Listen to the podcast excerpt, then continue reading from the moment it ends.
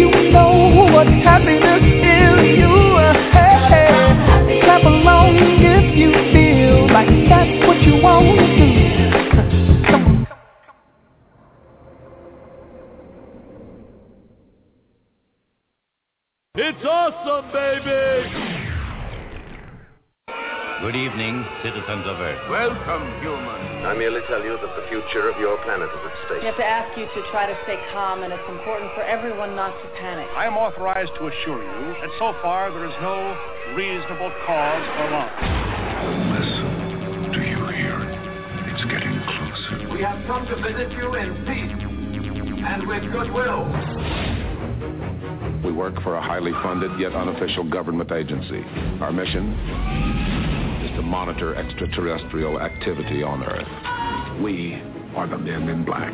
You know what the difference is between you and me? I make this look good. This is a dream come true.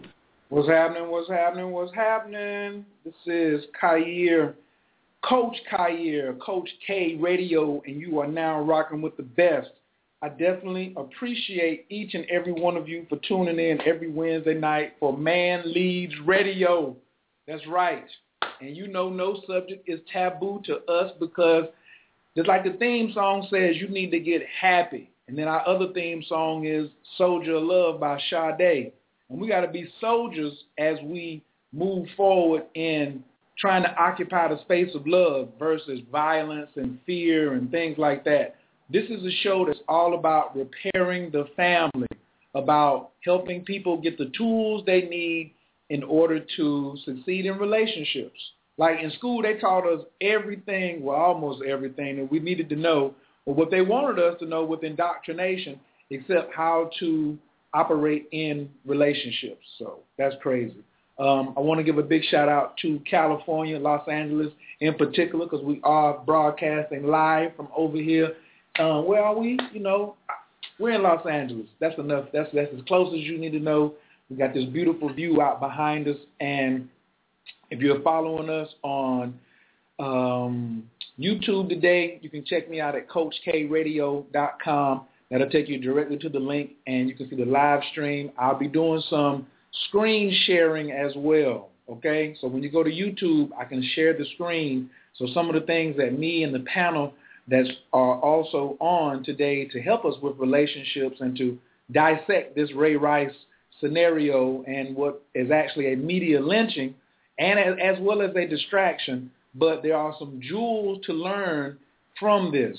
And um, today's show is also going to be dedicated to the Ray Rice family and not from a condemning Ray or throwing Ray under the bus, but as if Ray was really listening in to us. Ray might be listening in. If you got his number, tell them to tune in to manleadsradio.info each and every Wednesday night because when I initially saw this, I said, man, his leadership skills are poor. You know, how could I help him? Me calling him names can't help him reform his habits. Him going to jail is not going to help reform, and the way he's being punished uh, is not going. Really, it's a double jeopardy, and he should sue the NFL. But that's another opinion that I'll get into later on tonight. I want to stick mostly with the facts, though, and um, of course, you know, the second half of the show will be opening the lines up. So if you do want to call in and you want to have something to say, if you want to comment, get some feedback or ask some question or viewpoints, if you disagree or agree, it's all good. The call-in number is 347-205-9089. 347-205-9089. This show is being brought to you tonight by CoachKhayr.com. It's also being brought to you by ManLeads.com. And we also, I got my special Got special guest up in the building tonight too. Um, I'm gonna let you all know he's one of our proud sponsors tonight as well. And uh, it is it, it, this is gonna be to me one hell of a show, you know. And um, yeah, so let's just get ready to get this thing started. And um, let's get let's go ahead and open it up. You know, I can't do the show by myself. This whole thing started when I met Ro Cutno one day in Atlanta and she says, hey, I'm an author, and the name of my book is Man Leads. And I've interviewed over a thousand people um, around the world and different couples who are happily married. And I asked them, what is it that you do differently that's making your marriage a success? And she wrote basically what we call a manual. Now, some people have looked at the book and they said, man leads, woman follows, everyone wins. I ain't leading no man, lead, I ain't following no man. But then I hear more people each and every week saying, yes, yes, yes, thank you, thank you, thank you. This is the component that was missing in my life. And just by the way that we address topics of men leading and women following and letting people call in and, you know, get clarity on what we're talking about, we also encourage each and every one of you to get the book. So you might as well go ahead and order it now. If you don't have it, you can go to Square Up and you can type in Ro Cutno, or you can type in Man Leads and you can order the book over there. I think she got it on special right now for a limited time. But you need the guide. And when I saw what happened once again around another full moon. How many times they're gonna do rituals around full moons? I said, "Yo, I want to talk about this because Ray definitely doesn't have the book, and his wife definitely don't have the book because there's a couple things in there that they're not really uh, sitting well with and following that would have avoided, you know, this particular situation that they're in that they're going to grow from as human beings, and there's nothing wrong with that. Um, our other guest tonight is Dr. from Morgan State University, um, doctoral student David Barney. Uh, public relations, organizational communication, communication management. Uh, this brother has a passion for communication theory, public relations, integrated strategic communications, and crises communication. And I met him on Facebook on a video he did on a good friend of mine, Keisha Dunstan's page. Big shouts out to Keisha for putting us together. Um, and he was like, man, Ray, that was a punk move. And me and him had, you know, we had some dialogue um, on the on, on Facebook in the comment area, and then we talked to one another like two grown men on the phone. And I was like, brother, I want to invite you to come over to the show, and he's he's here tonight as well. So um, strap in, get a pen, get a piece of paper, post this on your uh, Twitter feed or your Instagram feed or your Facebook feed. Let somebody know that you're going to be listening to a show that is solution-based in nature. Okay, the media doesn't need any help uh, tearing the, the, the family apart any further than what it already has done. So, but without further ado, I want y'all to put y'all's hands together for my friend and yours, the author of Man Leads, Women Follows, Everyone Wins. A woman wrote this book. Y'all put y'all hands together for Ro Cutno. It's awesome, baby! What's happening, Ro? How you doing tonight? What's happening? I'm good. How are you? Oh man, I'm over here on the left coast, just loving it. The sun is still out. It's nice weather over here. Like I'm feeling really good. And this is my first time broadcasting from uh from the West Coast, live in Los Angeles. So I'm feeling really enthusiastic about tonight's show. Me too. A lot of people, a lot of people have been questioning why we're doing the show. Okay, what'd you tell them, or do you want me to tell them?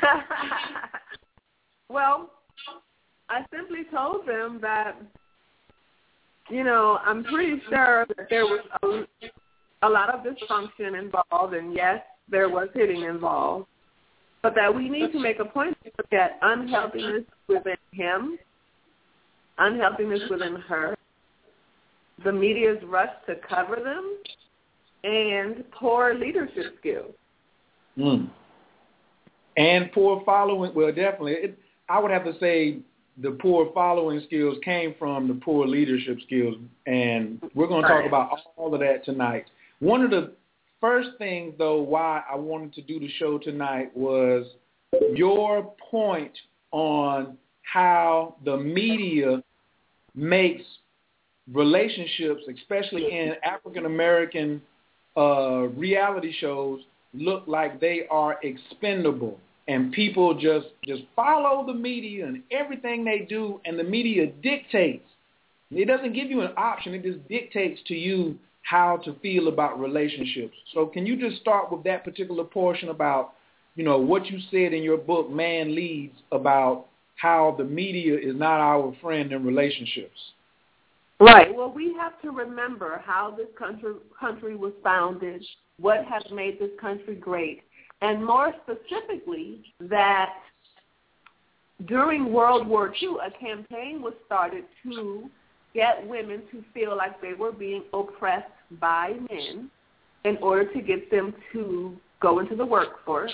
That escalated into the feminist movement, which brought a lot of women great rights and great freedoms, but it caused a situation where women um, began to see the men who were in their lives as the oppressor, which, you know, everyone knows that the oppressor is way higher up than that.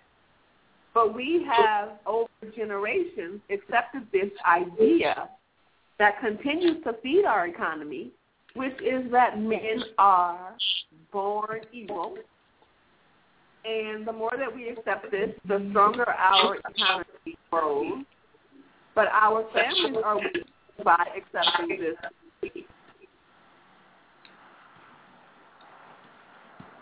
Can you say that last part again? Your phone was breaking up a little bit. Our families are weakened by accepting this falsity. It's Mm. not true that men are born bad or born evil. This is impossible by nature, actually.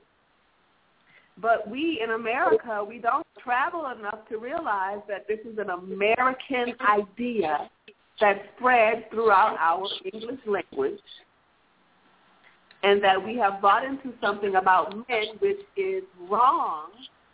And it continues because most men are not verbally talented enough or aware as to what has, has happened in order to explain themselves. So this just keeps going and going and going, and misunderstandings have been ruining families. But we watch the media and just believe. We just believe everything. We Hmm. need, but we need to understand that the media is in place to keep these keep first of all to entertain people so that they obviously buy into the products that are being sold, but also to keep relationships um the you know keep people against each other so that the economy continues to have women in the workforce keeping the keeping everything economically strong.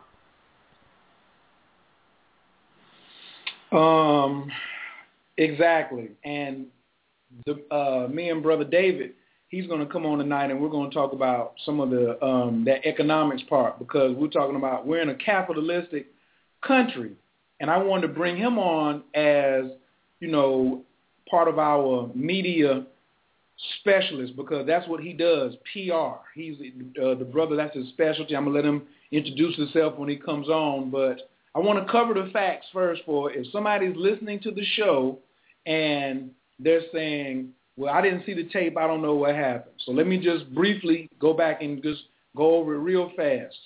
Um, really, I should, I should go back a few years. Uh, Ray Rice and Janay started, uh, they knew each other in high school, even though they went to two different high schools, okay? So they, they've been known each other. Then they went to two separate colleges, but they were in the same town.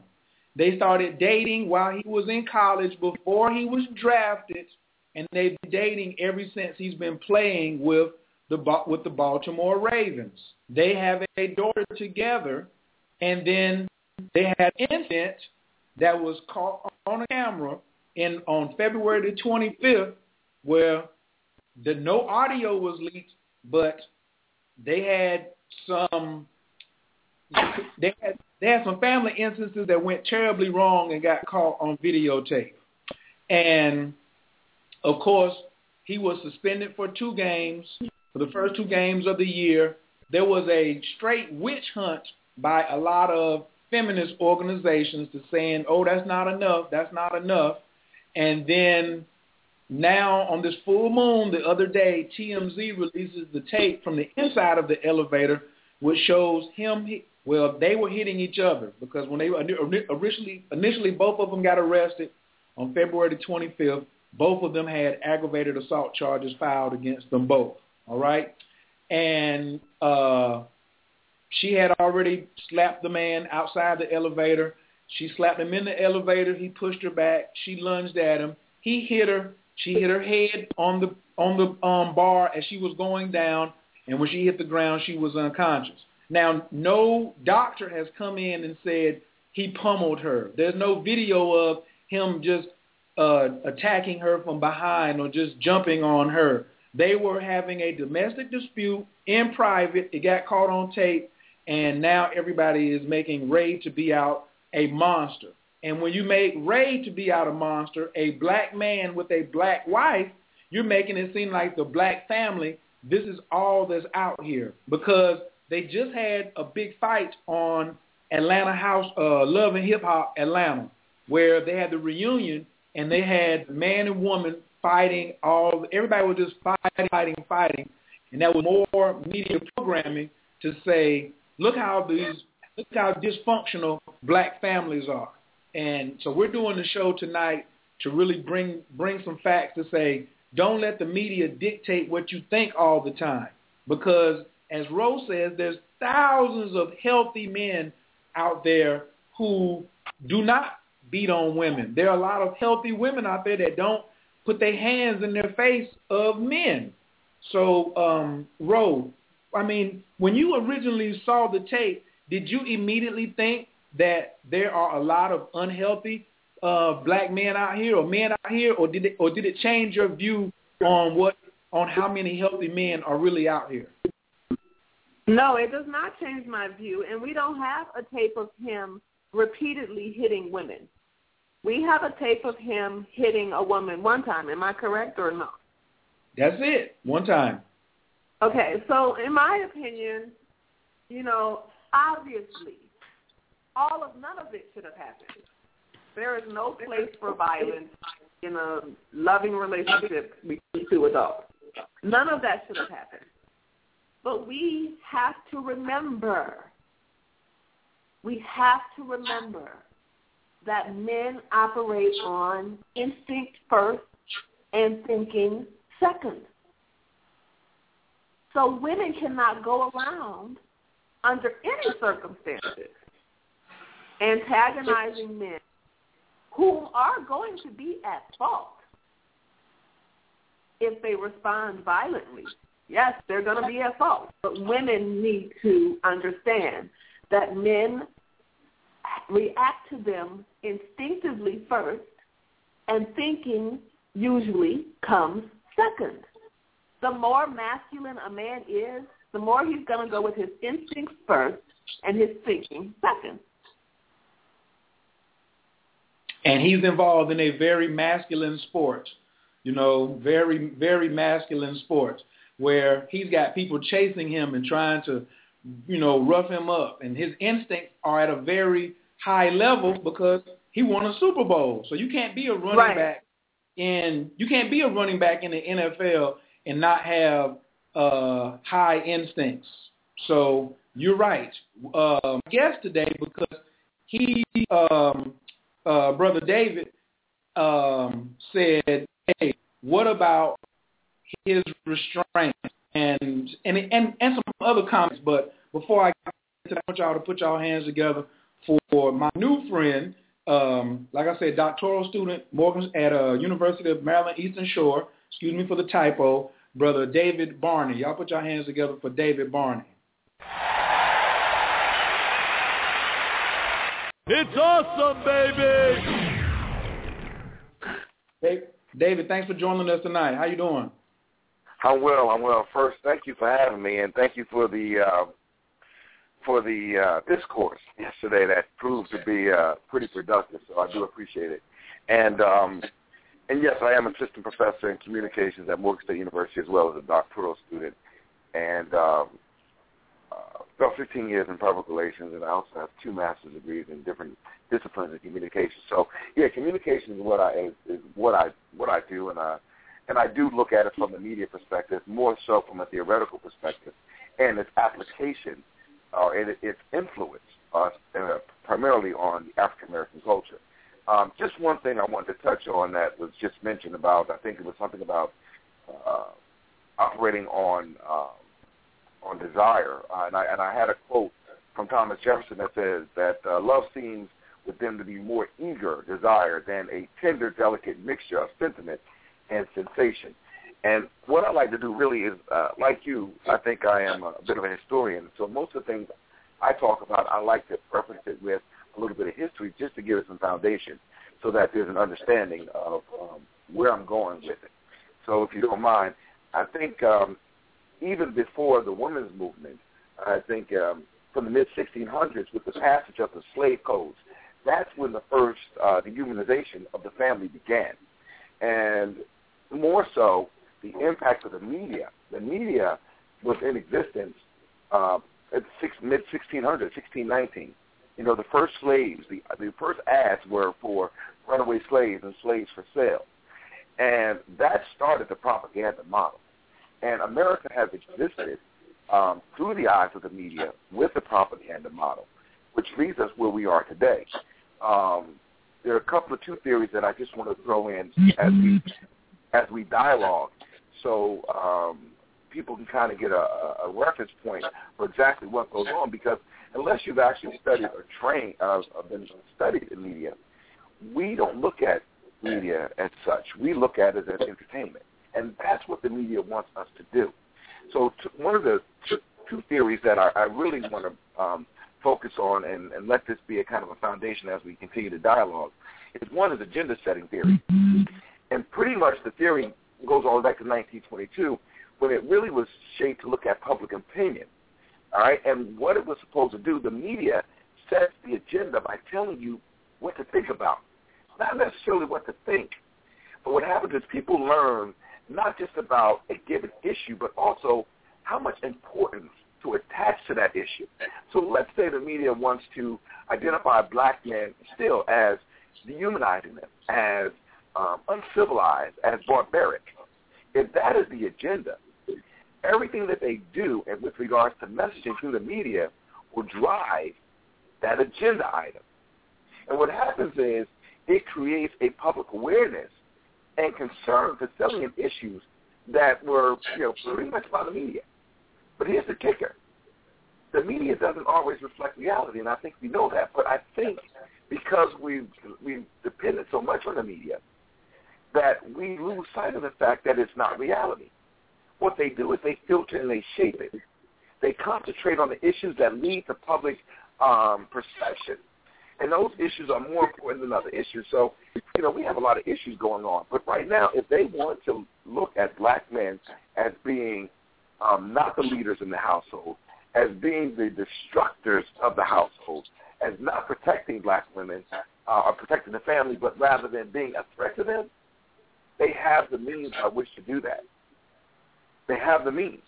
And leading into that is really another theory, cultivation theory, that explains how people's conceptions of social reality are influenced according to their exposure to, to, uh, to television.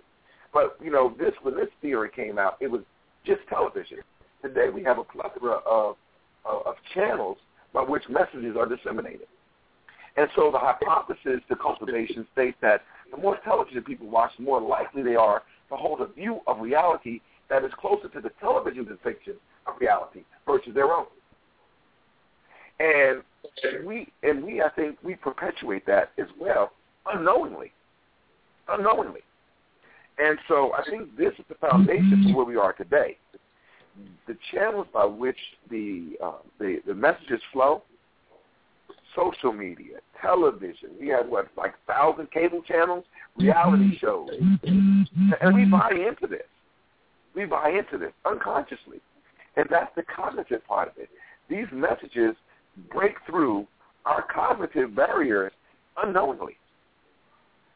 And so now we're faced with issues like this, um, whether, you know, the media say, hey, you know, the agenda says it's okay to shoot teenagers in the back, to stronghold, you know, um, uh, uh, unarmed men. Uh, if the goal is, or the agenda again, is to depict black men in a certain way, that's what's going to happen. You know, so that's that's the, the, the, really the crux of, of what drives our perception. Again, it's it's unknowing unless again you you you studied it, you researched it, and you're cognitive cognitive of the uh, cognizant of the of the marketing strategy. Um, and if it didn't work, companies wouldn't be spending millions of dollars to run their ads. They work. They have marketing data to show that hey, you know these messages get through. You know, so from from commercials, you know, and I think we talked about this. You don't see us, you know, um, you know, holding any commercials where we're where there's an investment in concern. We do Popeyes, we do KFC, we do McDonald's. Anything that's dancing, we do. But that again, it goes back to an agenda. So uh, that's where I wanted to chime in, uh, just to lay the foundation for where I'll be responding really based on my understanding of the media and the theory that um, that's employed. Appreciate that. Appreciate that. Appreciate that. Ro, you see, I brought an expert in tonight, so you ain't even got to do that much talk about media. You know, you can just y'all can just do the That's good. That's hey, well, I didn't steal your thunder, babe. Oh no, nah, you can't steal. Say that again, Hello? David. No, I said I hope I didn't steal her thunder. Oh no no no! Take the lead, sir. Take the lead. Yeah. Man so, lead. Man lead so you know Right. the thing about it is, and, and Ray, and I think you made Ray, you made a good point in, in terms of his leadership skills. Um, leaders are not, in my opinion, I mean, there's an argument: are leaders born or are they created? Um, a lot of us, you know, from we're still suffering from post-slavery. Um, we have we were never really given the opportunity to lead. Therefore, we don't know how to lead. So it's the media that tells us who a leader is. Even our our, our, our president, who is a is a, incredible transformational leader, the media still tries to find ways to depict him as something other than that. We were never supposed Right. to be leaders. And Right. so Ray, I don't think Ray really understood how to be a leader and to be reactive, like you said. Um, you know, based on his his background, what what what his you know his background is as an athlete, as as a testosterone, you know, having a job in a testosterone filled sport that's that's filled with aggression. Right. Um, one of the things that I wanted to um, bring up was what I, uh, me and Ro, we wanted to, we wanted to send some messages out to the Ray Rice family. You know, uh, first off, we we sending our love and our prayers out to the family because we know up under all the muscles, and she looks very athletic herself. That there is a very healthy family that wants to have a healthy relationship. And even today or yesterday, his wife came out and she said, you know, the media has really ru- ruined our lives because here we are, we've got past this, and now all of a mm-hmm. sudden somebody's dropping more, somebody's dropping more stuff in our lap to ruin us, you know. Um, and a lot of people said that we are blaming the victim and that what she's doing, Ro, is saying, I'm a victim and it was my fault and uh, y'all leave him alone. Now, I have seen some domestic violence cases where women have been violently abused and then I was like, well, what do you want me to do? You want us to come over there and do something about it? No, no, no, don't do anything about it. And then she stayed with that man. I'd be like, well, why don't you know? Why don't you leave? But this, there, there were no other, there were no other cases of them having any domestic violence or anything like that. They don't have any friends running out and saying, you know, he used to beat on her. I know that they, they had a terrible relationship. What do you say, Ro, to uh, the country and the media and the feminists who say, well, she's deranged because, you know, she's the victim and she shouldn't have said that about her husband and the media staying out of her family. What do you have to say about that, Ro? I am not a person who's going to pretend like I know this woman, so I don't think that's an appropriate. I I, I don't know this woman. I don't think anybody should be acting like they know this woman. I Wow. don't have Wait a an, minute. I don't have an opinion. I don't know her personality.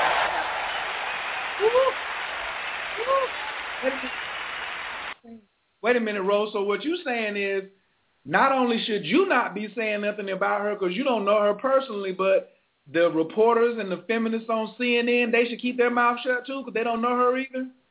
Yeah, I think that's odd to like say, okay, what do you think Michael Jackson did with those kids? Is don't know Michael Jackson or the kids. I just think that's odd. Mmm. Mmm.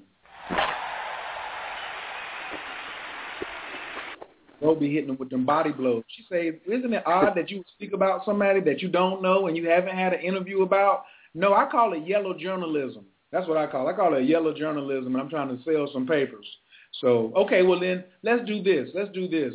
Um, if if someone came to you um, and you had only saw the tape, and she, as a female, said, "Ro, what can I do to have my man be a better leader um, in the household where scenarios like this won't happen again?" What would you recommend? Well, we don't want scenarios like this to happen at all. And I think that there has to be a 101 steps to get to this. Like, that is just dysfunctional. Mm. That is not the case. Sir. Women should not be acting like that, and men should not be acting like that. Nobody should be in a relationship with somebody who they believe is abusive, first of all. And nobody should be in the face of somebody in a violent way. Like, what are we? Why?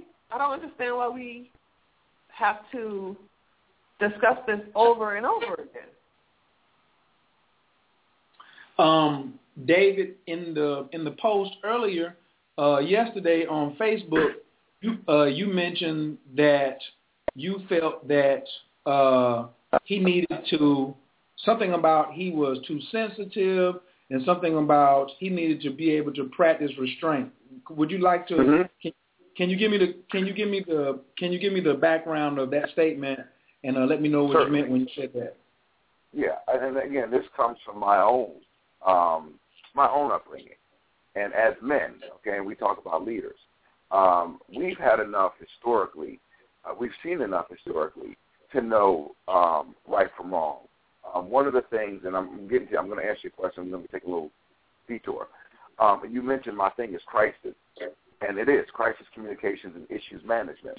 Um, it's not a matter of if, but when a crisis is going to occur. The best way to deal with a crisis is to prepare for it. The greatest way is to avoid it. You avoid a crisis by doing a risk analysis or managing the risk. You do that by looking at the historical factors that fall under your particular category. So let's say, what are all the issues that are um, relevant to or could come under the umbrella of, of, of, of a professional football player? And at that point, you take the necessary steps to remove yourself or to ensure that you're doing things that circumvent those issues. Um, we and, and we see it over and over again.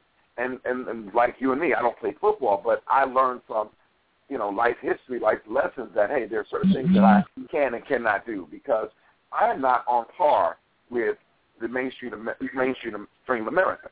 So I can't do what they do. Therefore, I have to do things a bit more uh, cautiously and with some some thought. And so when I said that, yeah, as a man, we have to show restraint. And I think one of the examples I gave to you when we talked earlier was President Obama's um, first presidential campaign and the debate. And the media knew, this is an example of agenda setting, they knew that black men, at least they framed it as black men are hostile, they're quick to temper, there's no past compassion with them. We can take, we can, we can, we can, we can pull his card. And they tried to disrupt him, but he maintained a level of poise that we all revered. We revered him for that. It was just, it was incredible. And he did that because he was cognizant of the fact that there's already a perception for black men created by the media. Therefore, I need to be a step above them. And I've got to make sure that when I do things, I'm doing things with the idea that I represent I represent a a a, a culture of people who have been oppressed, who have been dehumanized, and at some point it has to change because even with that, if you mm-hmm. recall, I think it was Father's Day in 2008 when he was just a candidate for the presidency in Chicago, when he was at the church and he talked about men stepping up and being men and being fathers. And these messages should resonate just as loudly as the ones that the media used to discredit us. And see, I think we're picking and choosing what messages we get. So, as a man, do you know that it's right? It's not right to put hands on anyone. Certainly, we do. We taught that in kindergarten. Don't hit this person. Keep your hands to yourself. Now, I don't know what condition their relationship is in as far as being dysfunctional or if this is a regular. I have no idea. So, to your point, I don't know either one of them. But I do look at things from a man perspective, and I've myself been in that situation where I have walked away. And so, to whom much is given, much is required. So, if I've been given this position where I'm no longer a private person. I now allow myself to move to the um, stature of a public person. I mean, that's just what happens when you trade off. Therefore, you're always under the scrutiny of the eye of not just the media, but your fans and everyone else. So at that point, at that point, yes, he should have shown restraint, in my opinion. Okay, again, I don't know what his tolerance levels are, but I just think as a man, we have been again going back to the 1600s. You know, when you know we were kept, we even created signals from being able to lead. We weren't able to lead, but now we have uh, we have leaders in place that we can't emulate. And, and to that point, Ray Lewis, who was his teammate, who was a fantastic leader, who is still a great leader, he had someone to even look to, to learn from. But again, in the heat of heat, in the heat of passion, things happen. But could he have? Certainly, I think he could have. And I stand by that. Now, I will stand by that that statement that he should have shown some restraint regardless of whether it's caught on ta- on tape or not. You know, um, he, it, it, you know he should have shown some restraint. Whether it's hey, let me get off the elevator, you go ahead up to the floor, whatever you're gonna do, but I'm gonna chill down here. Right. Okay. Because okay. again, you know, now let me just say this real quick. We are a content-driven society. We live on sound bites. The media looks for the sensationalism. But you know what? We can't give that to them. We have to be cognizant of the fact that, hey, everything they do is going to put us in a negative light. We're twerking. Uh, we walk with our pants down. All these things are messages that content that the media is using to drive the agenda. If we don't give them any content, they have no agenda. They can make an agenda, but if we don't give them anything, guess what? They have nothing. There's nothing to cultivate at that point. Now, I want to I, I want to come in before I get to the second part. The first thing you said is he should have restrained himself, but you did not mention should she have restrained herself because it shows on the tape she slaps him outside the elevator and she comfortably slaps him too. Like Rose said, it probably was 101 things that led up to this including right. alcohol, including alcohol.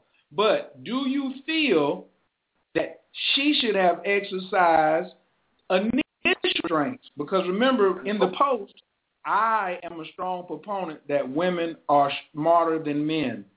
They're smarter than us. And when and when they abandon their wisdom, and as Ro has said all the time, they're much more women are much more much what is it, Ro? much more sophisticated communicators. What are you all? What what's your phrase? Much more verbally talented. Much more verbally talented. By nature, are we faster or should we be playing football? Hell yeah. But are we as verbally talented as females? Come on, Ro. Hell no. We're not. No way. Okay. No way. so yes, to your point, you're right. Yes, I will agree with you that first of all, in any relationship, in any relationship, um, there should be the highest level of reverence and admiration and respect for each other, period, in an ideal relationship. Um, should she have hit him? Certainly not. We we both have roles in a relationship, um, and uh, one from a nurturing perspective, one from a protective perspective, um, and no, she should not have. But again, as men, innately, we have always been the ones who have always had to be resourceful show ingenuity, and the know-how to get things done. We have been, at that point, appointed to that role for a reason. Therefore, yes, though she hit him, the onus is still going to be on him. There are some states like Georgia. I, I lived in Georgia for the long. I went to school in Georgia, and uh, it, it's no, it's on the books in Georgia. If there's a domestic dispute, the man is going to jail. It's just that simple. Now, knowing that, knowing that, we have to take responsibility for the fact that too much is given, much is required. We are a man. We are required to do more. We are a black man. We are black men. We are required to do a hell of a lot more. So yes, she was wrong. I'm not saying she was right. But to the point where you hit her back, that's where we should never lose our composure as black men. We shouldn't. I, They're waiting for us to. I think that it's important to understand that we cannot wait until things escalate to this level, and that You're there right. are 101 steps that lead up to something like this.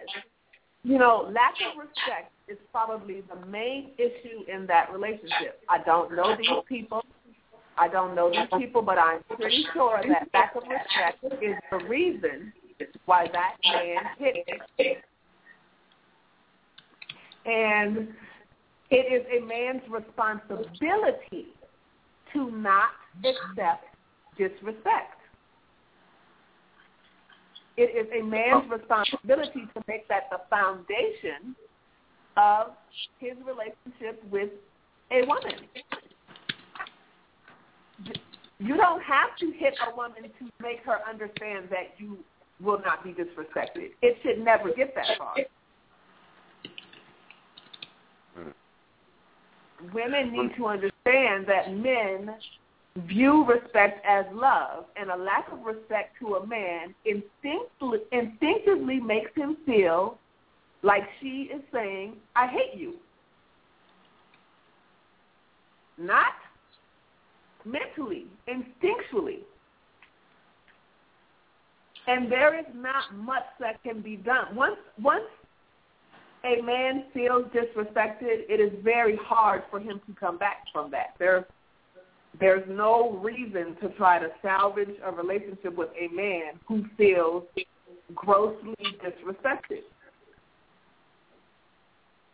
And yes, putting your hands in the face of a man, extremely, especially an extremely masculine man, is going to have his defenses triggered because men are wired to fight the enemy. Women are not supposed to be, a man's woman is not supposed to be the enemy, which automatically is confusing.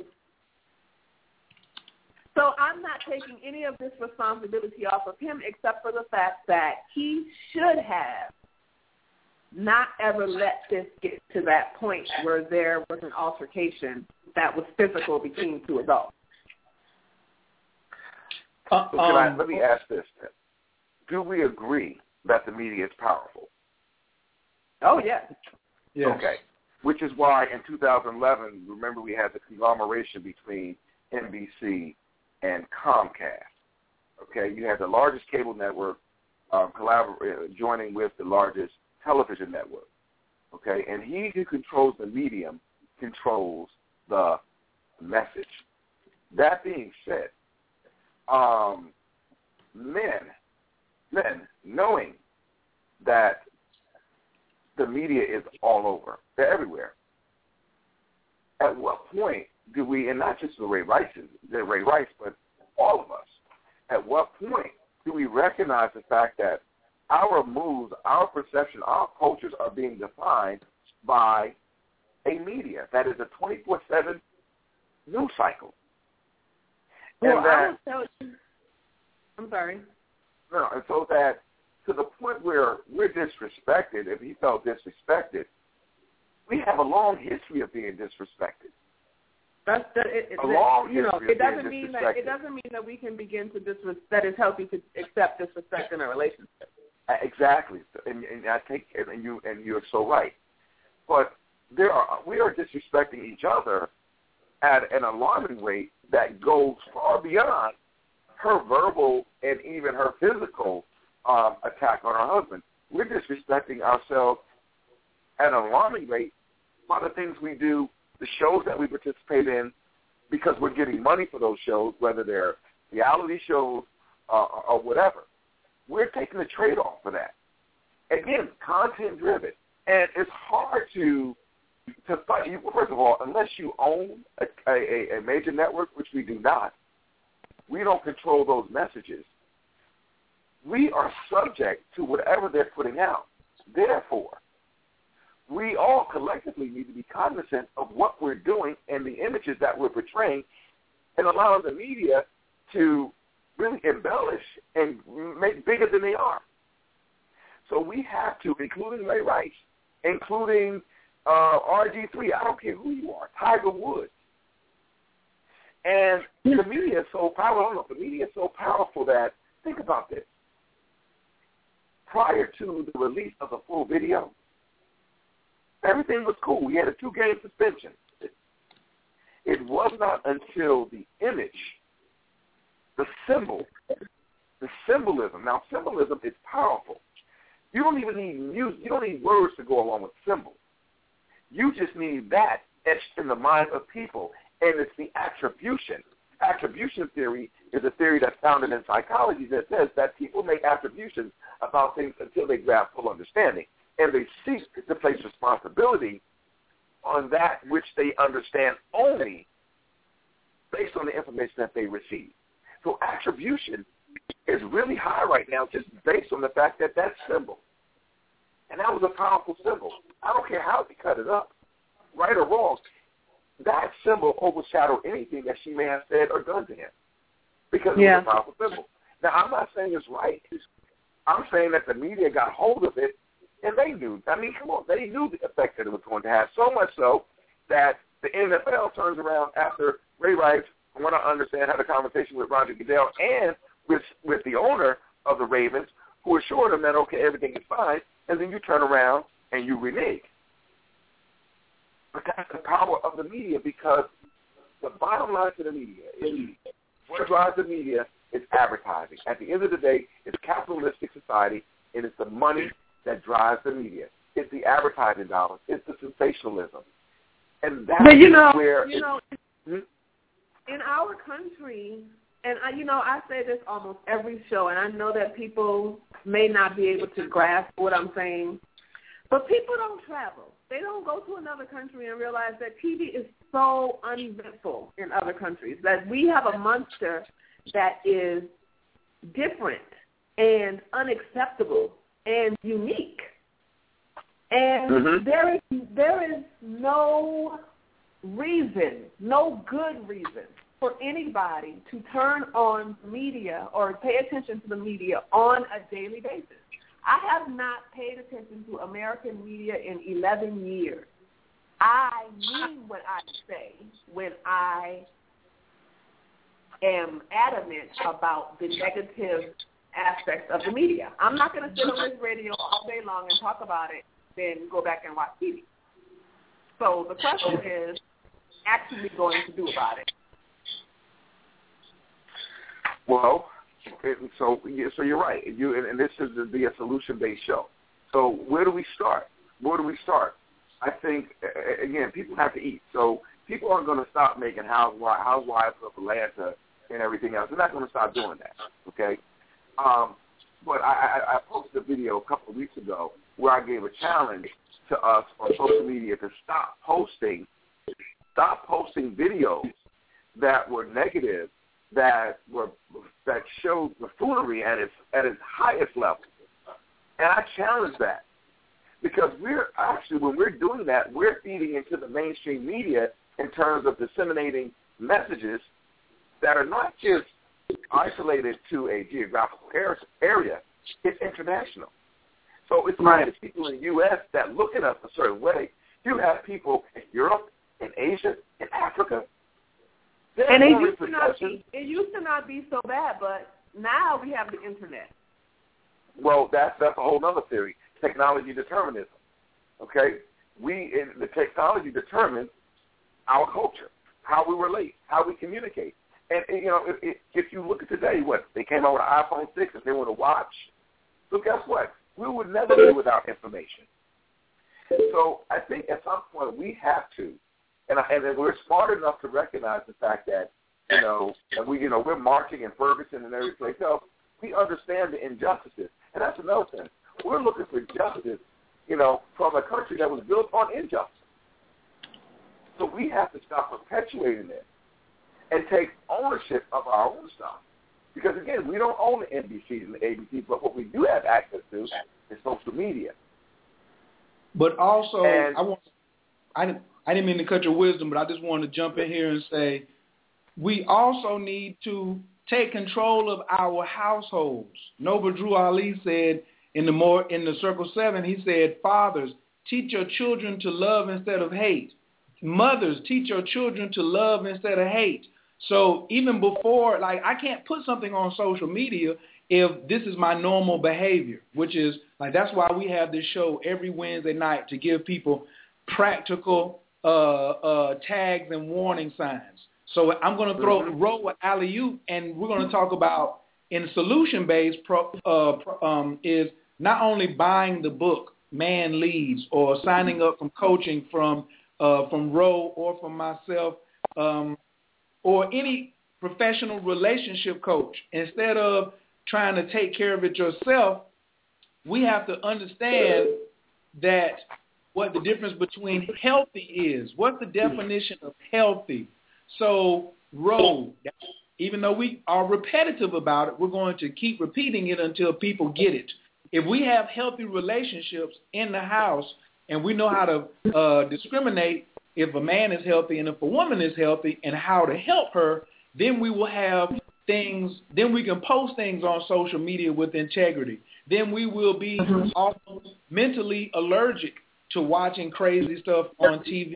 I'm mentally allergic from watching Scandal or watching uh, uh, Hip Hop Wives or whatever. That doesn't that doesn't affect right. Me. So, Ro, can you talk about what it is to be healthy and what it is to be unhealthy, and why, from looking at the tape, as experts in relationships, we say that this was really a tape of two unhealthy people. We're not saying that nobody's a monster. We're just saying, and when you're healthy, it doesn't mean that you can't. If you're unhealthy, it doesn't mean that you can't get healthy. If you want to lose 20 pounds to make you healthy, if you need to get your blood pressure down, or you need to uh, get away from the symptoms that cause diabetes, that's how you get healthy. You make changes in your behavior. So tonight we want to talk about what is what is healthy and what is um, non-healthy excuse me, over here in L.A. with the windows open. That's what you get, little motorcycles riding around. So please pardon that. But Ro, can you talk about uh, what's healthy and what's not healthy? What did you see that wasn't healthy, and what healthy uh, habits could have been replaced with some of the unhealthy things that you saw? Well, the first thing we have to continuously remind ourselves of is that contrary to what you see in the media, most people are healthy or are going to be healthy or are able to be healthy. Now, a lot of us are mirroring what we see, unhealthy behavior that we think is normal or at least widespread. Mm-hmm. It's not true. We're pretty much doing monkey see, monkey do. And, you know, as far as that couple is concerned, the fact that it escalated to this level probably, now I don't know them again, but it's very probable that they enjoy to a certain level of dysfunction. People don't want to admit that, but a lot of us enjoy dysfunction, and we have to remember that there are physical reactions that our bodies have to negativity. Physical reactions. And some people enjoy those endorphins that are associated with negativity. A lot of us do that. A lot. And that in itself is unhealthy, dysfunctional, negative, nasty, bringing more nastiness to you. I know it seems um, Pollyanna, but that is it's as simple. It's as simple as that. Some people enjoy negativity, and in our in Black American culture, a lot of us have been raised with negativity. We come from backgrounds of negativity. We feed off of negativity. We feel that we become strong with negativity. But negativity is not ever going to bring positivity to your life ever. So this dysfunction, this addiction to negativity, watching it, discussing it, enjoying it, reliving it in your mind, all of those are unhealthy behaviors,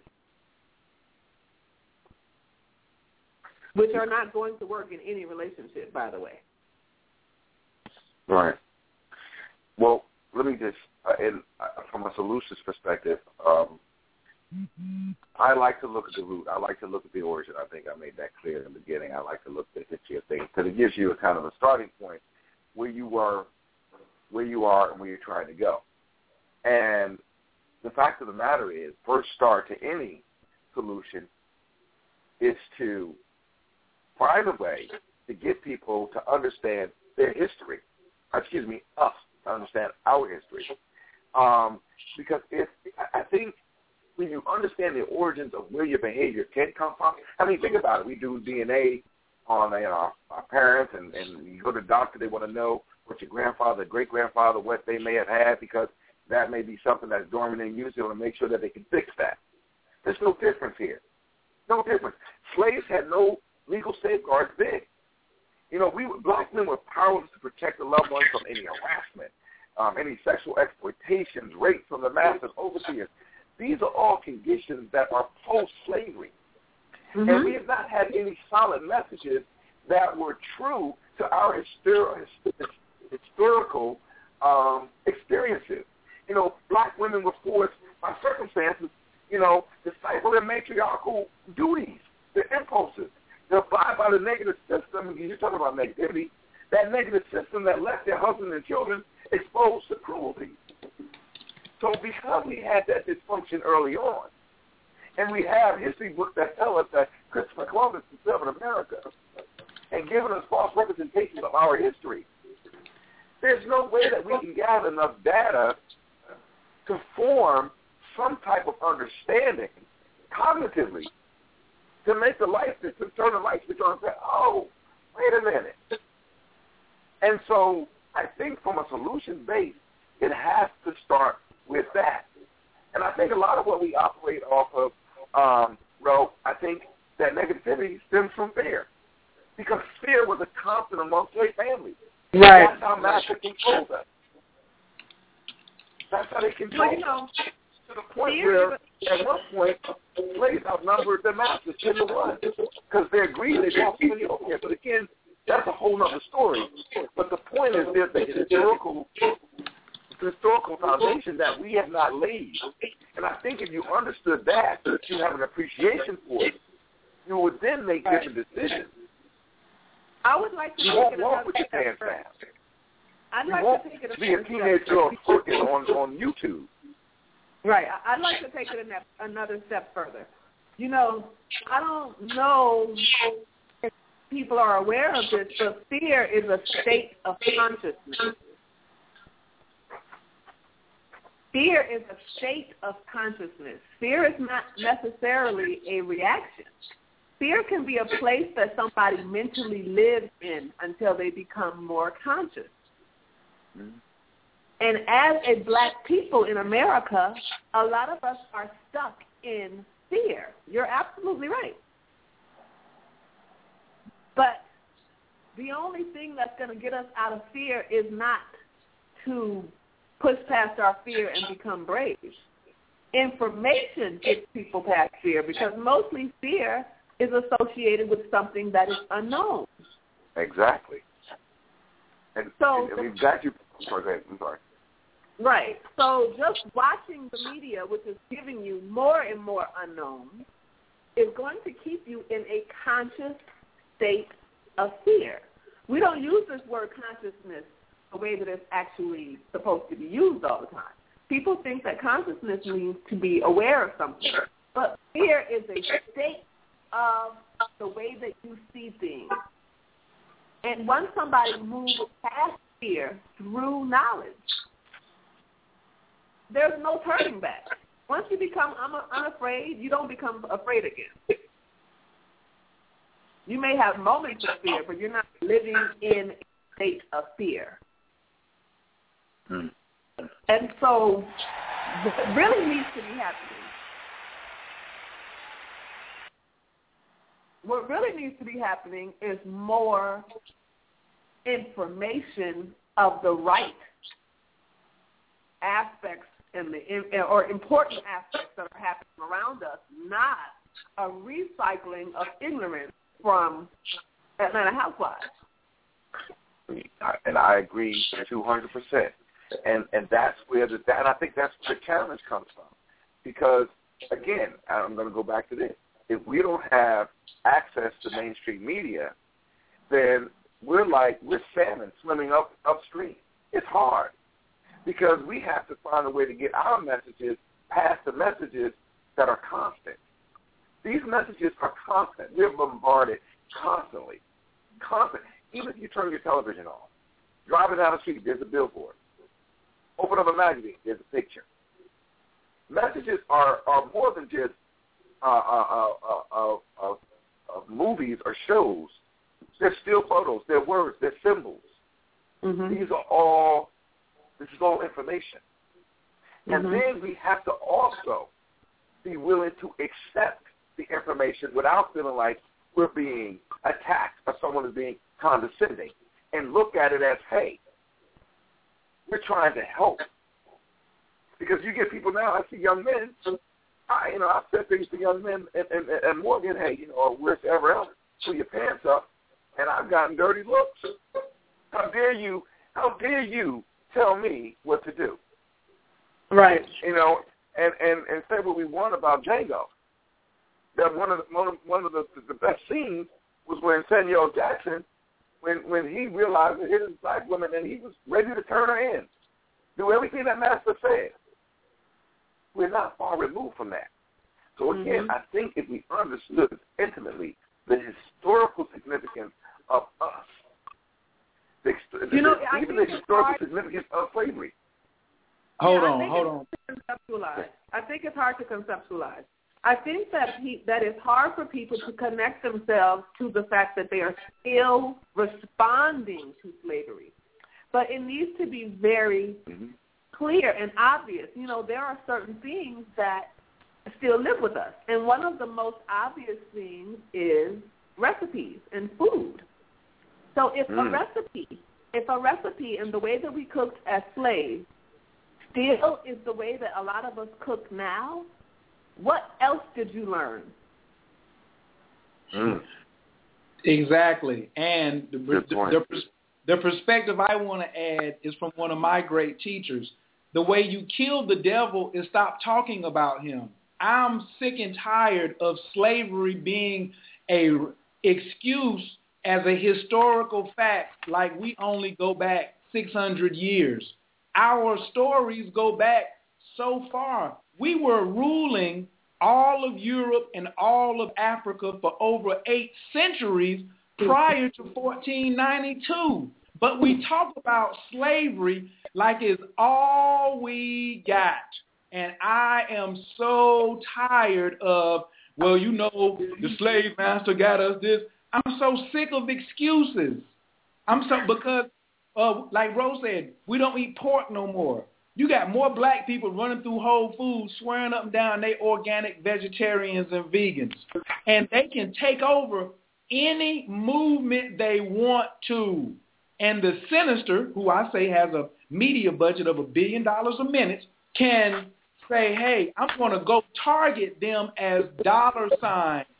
I'm not going to go target mm-hmm. them as, you know, sure, they may turn against one another, and I want to demoralize their family, but it's at the end of the day, it's your choice. If you say, I don't eat pork, and you go through the drive-through and they put bacon on your sandwich, you're not going to drive off with it and be like, oh, McDonald's is such a terrible place. You're going to park your car, go inside and say, what the bleep is going on?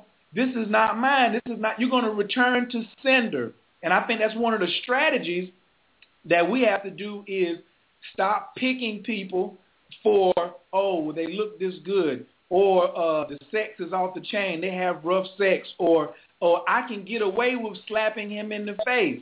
We have to look at where is, if you got a television where you can watch some craziness reality show on television, then you also have an internet computer where you can listen to Man Leads Radio. Every post that Ro posts every day on Instagram is getting like 1,200 to 1,500 people hitting the like button. That's not even including everybody who sees how many followers that she has. So it's not like the message is not out there. It's what people are choosing. So I know you play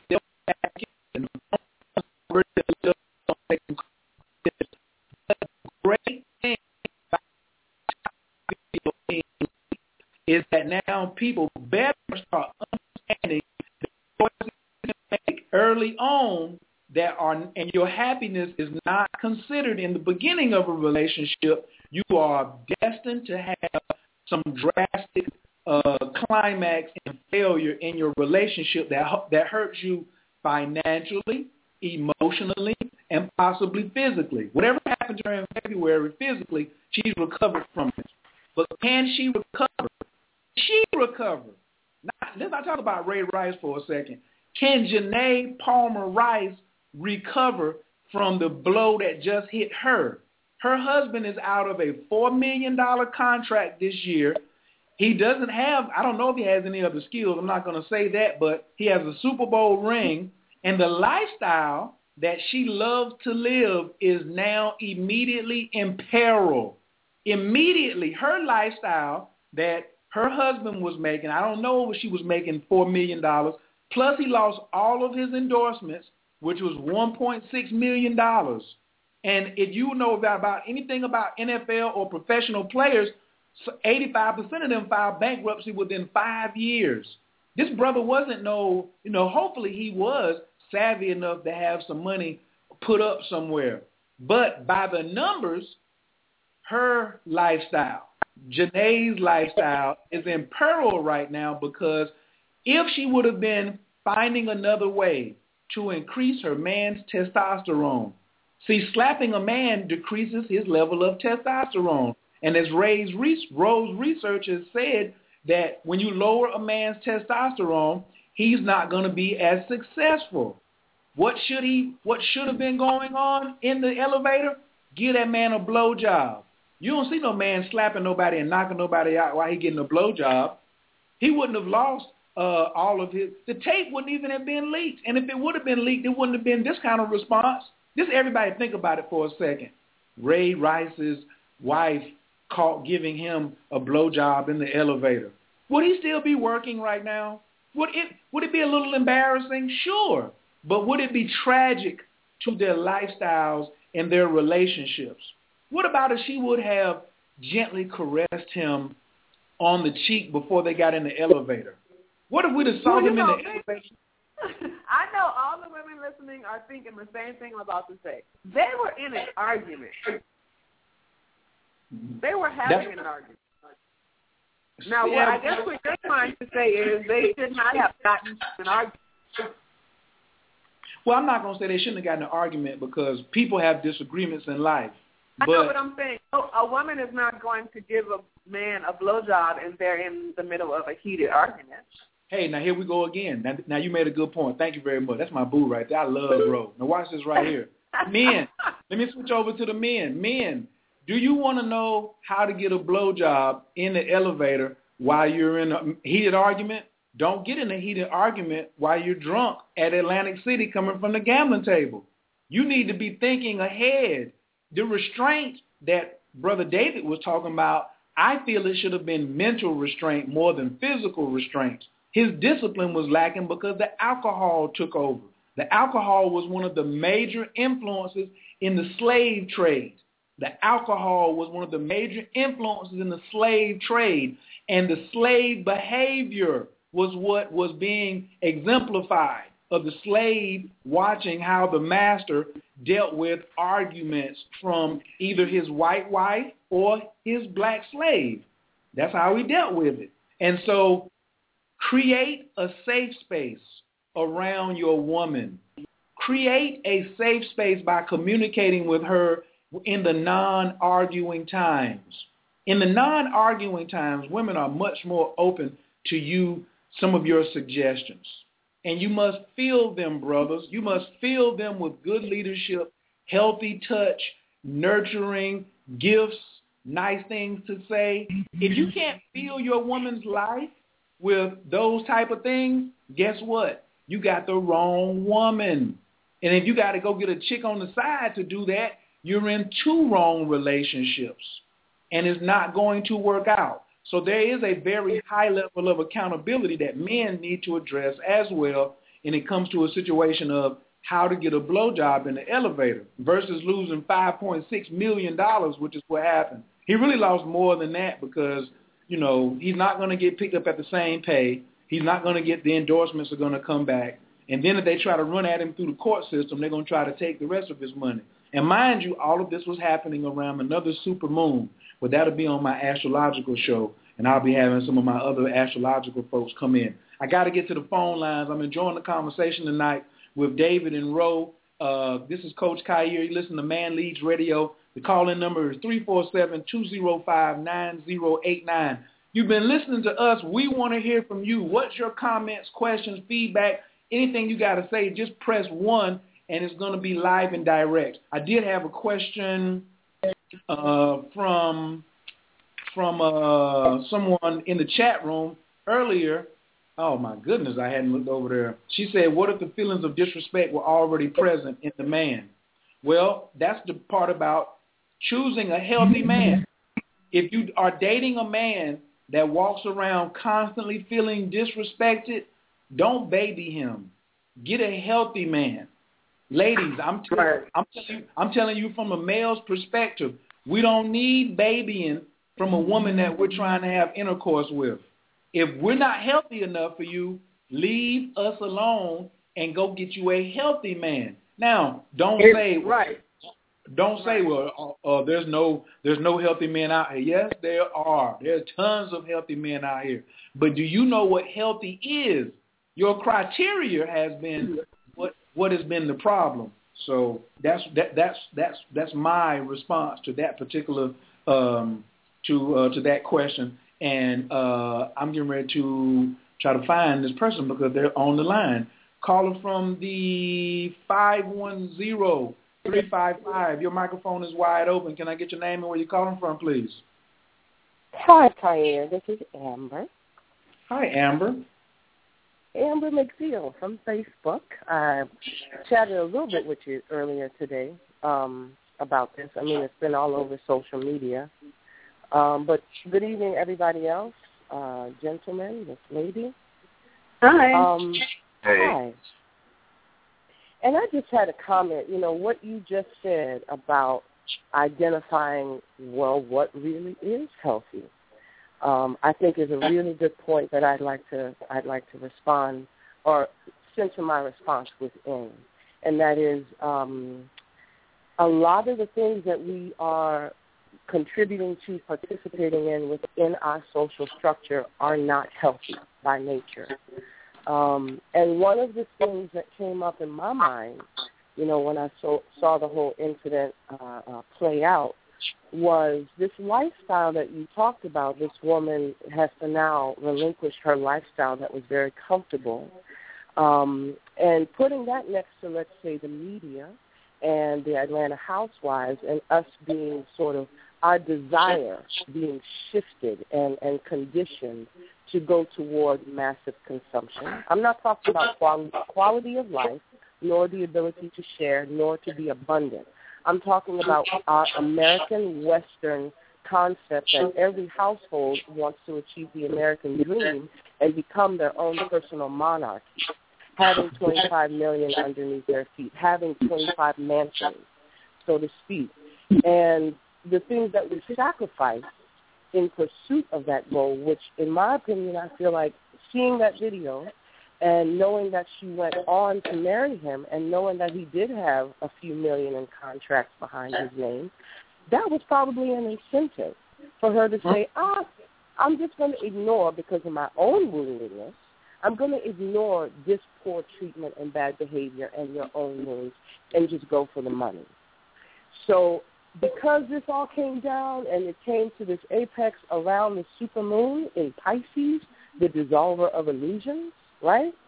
Yes, um, yes. I think I think that's why we got that that that that bam. You know, as far as the way my psyche, the way my soul and intuition is processing the whole thing is even some of the things that we are striving and running toward are not necessarily definitions of health. They are not structures or or goals that align with the health of our souls. So they are inherently unhealthy. They are dysfunctional. You know. The other point that I'd like to touch on is I understand and I think I empathize with our history doesn't begin 500 years ago or 600 years ago with slavery as Africans in the America, and we all want to get past it. However, the the specific atrocity that slavery induced in not just people of African descent but all the peoples was the wounds on the soul. It was heavy manipulation, dominion, uh, trickery, probably some magic up in there, backed by violence, rape, all kinds of physically atrocious conditions. And so because we haven't really had the time to, to dive into that depth, we have not been able to atone. We have not been able to, to heal and resolve those wounds. They still exist. They're very raw. Um, and I think that's really where we have to shift our focus. Not saying that, A, this is not the beginning of our history, but we have to begin there because it's a big chunk that we have not yet addressed.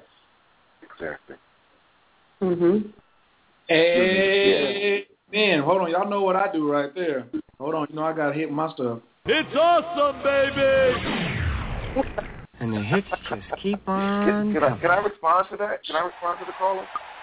Come on, man. You know you in the building. You know I told you I was gonna let you get yours off. We with the Lakers, man. Go ahead and score. What's up? Well, first off, it, that was a, a good, a good assessment. Um, very insightful, and and and and, and two points that you made, I had already had little notes on. So thank you. So I can just kind of just build off of that. One thing you said was housewives, housewives of Atlanta. Again, it goes back to our messages. When you don't have the structure of a solid relationship, or one whether it's healthy or not, if this is what you're seeing, this is what you're associating relationships with. And if there's discourse, if there's dysfunction, and you're seeing this, and it's glamorized on television, then of mm-hmm. course you're going to associate your relationship with being healthy because obviously if it's on television, then guess what? It's okay, but it's not. To your other point, which is which, which is a really good point, the closest understanding to our history we have is slavery. And you're right. It was it was a system. When you say trickery, it's real simple. It was the, it was the challenge of creating an inferiority and superiority complex in America. White mm-hmm. was superior, black was inferior. Plain and simple. Once you establish those lines, everything else was simple. We're still recovering from that that dilemma, which is why we put so much emphasis on things, on material things. That's why we're such still consumers, because we're still trying to get to a level of superiority, even in our relationships. Right. And the one thing, and I think, Ro, you may may agree with this. I don't know. I, I never read your book, and I, know, just found out about you tonight. But the one thing that women want in every relationship is one thing: security. And under that umbrella of security, there's a whole lot: physical, emotional, financial. And to your point, Carl, when you said, you know, those numbers behind his name, perhaps that she liked that. Well, if so, I don't know, because again, I don't know her either. But it would be arguably if you can say, hey, it provided what women want, and that's security. And who's going to walk away from security? innately, men, we're supposed to be protectors. We're supposed to make women add to their level of security. So that was, I, I like your point. And so we're just kind of like, yes, yes. Mm, mm. Can I can I respond to that, Coach Khayr? Absolutely. Okay. Uh, thank you for that feedback. And the, that piece around security is such an interesting piece, you know, and it's almost like you have to do like triple backflips as you assess yourself within this setting because the, the structure itself is, pardon my French, effed up. And so you're trying to define self and be fully in your fullness of being and in your truth of being within a system that is is awkward and it's a paradox and it's built on lies, a lot of lies and thievery. And so even our concept of what it means to be secure, I believe, is skewed.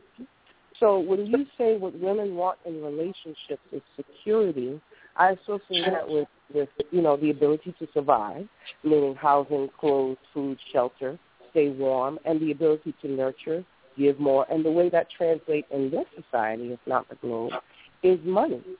you know.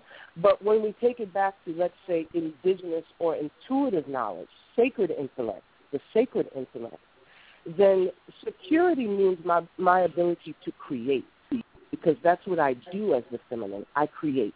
I create beauty. I create children. I create masterpieces of, of food. I create all the time. I produce, right? So mm-hmm. it's, it's ha- having that energy you, you can't really use it in the way that it's not revered in the same way within this structure. In fact, it was exploited within this structure. So the default, what we defer to, is this false sense of security, is what I call it, and that is money. So now the people with, with all of the money, the, the symbol of wealth and abundance and all of the things that we need to survive, it's just a symbol. Um, now you defer all of your energy to whomever may may come your way. And if you don't have that solid foundation, if you, the reflections in your life don't show you that you are the creatrix, you know, all of this is being defined by what's inscribed in your womb, you know, then of course you're gonna choose to go the okie doke and turn on the housewives and see what they're wearing and go try and buy it the next day so that you're in the Jones you know. I I want to um, I I, I want to add that I don't necessarily, especially after reading Ro's book and having a very, I have a broad client base of women, and in my own my my own um, my own personal experiences, this is not my opinion that women are not really looking for security with money. Now we had a caller, we had Michael Bazin on here, and he said that's what he thought. What he thought at 50 years old that women just want sexual satisfaction because they already make more money than men, and I didn't agree with him. And I don't necessarily agree with that all women want security. I think that men and women want what is natural for them, and I'm gonna let Ro chime in. This is a behind the back task. Men want to provide and protect, and women want to nurture and be soft, not weak. Now, there's a difference between being soft. They, they want to be feminine. They want to they want to nurture men. I think that it makes women feel good to nurture men, and they want to be able to do that because well, everyone... well, I want to say I want to say that most women in America do not consciously say or know that that's what they would enjoy, in my opinion. Tell it. But, but most women do agree, and this is based on my research and not my opinion also, that women mostly seek adoration before Woo! anything. Before anything. Women seek adoration, and adoration to a woman is like respect to a man. Women feel love through feeling adored. The way to feel adored on a very high level is to nurture and to be feminine and to be soft and gentle. So there's no way to get to that strong feeling of being loved the way that a woman views love unless you are in feminine energy. Well, let me ask you this then, and I agree with you to a certain extent. Yes, women need women like to nurture, but they need to be secure in knowing that that nurturing is one going to the right place, and that two, it's reciprocal, um, coming from the man in the way that we show our love, our uh, attentiveness, whatever it is, whether it's buying nice things, whether it's by having providing a nice home. A woman's going to nurture but to, so, some, to, to a certain point because innately that's what you're you're you're hardwired to do. Nurturers. You get a young girl who has a baby the first time, and then, you know she instinctively knows what to do. Nurturing instincts take over. But this is the point. Like this men, is this is hold on for a second, David. This is the point. Reciprocity and equality are not the same. Men and women do not equate security nor love the same way. What is secure right, for a man, what is secure for a man, and, and that's been the problem is the hardwiring has been deviated from, and women are now being hardwired to be masculine. When a woman Right. starts to, and when a woman lets her wiring get through wanting to compete and come out of the household and not stay at home, but to come into the workforce and compete with men, then she's hard she's rewiring her hardwire system in order for her to say, I want what is equal to men. I want what's and equal then, to right. Wait. And then, and then does not enjoy nurturing. Ne- this needs to be clear. You know, I had a long discussion today with a group of men who kept asking me, why are women afraid to be loving and nurturing? Why, and this is not, it's not the case that women want to nurture when it is enjoyable. It's very enjoyable for a woman to nurture, but a lot of women feel too vulnerable to nurture because they buy into again they buy into this media idea that if they nurture they're going to be taken advantage of. Beat up in an elevator blah blah blah. That's not normal. That's probably not going to happen. That's why we're all on this radio show right now right? Well, and so to to follow up to that point right there, that's not normal. So the fear of vulnerability, vulnerability, by the way, I believe, just just the caveat or the disclaimer, it is one of the most powerful positions on the globe. Period. To be vulnerable.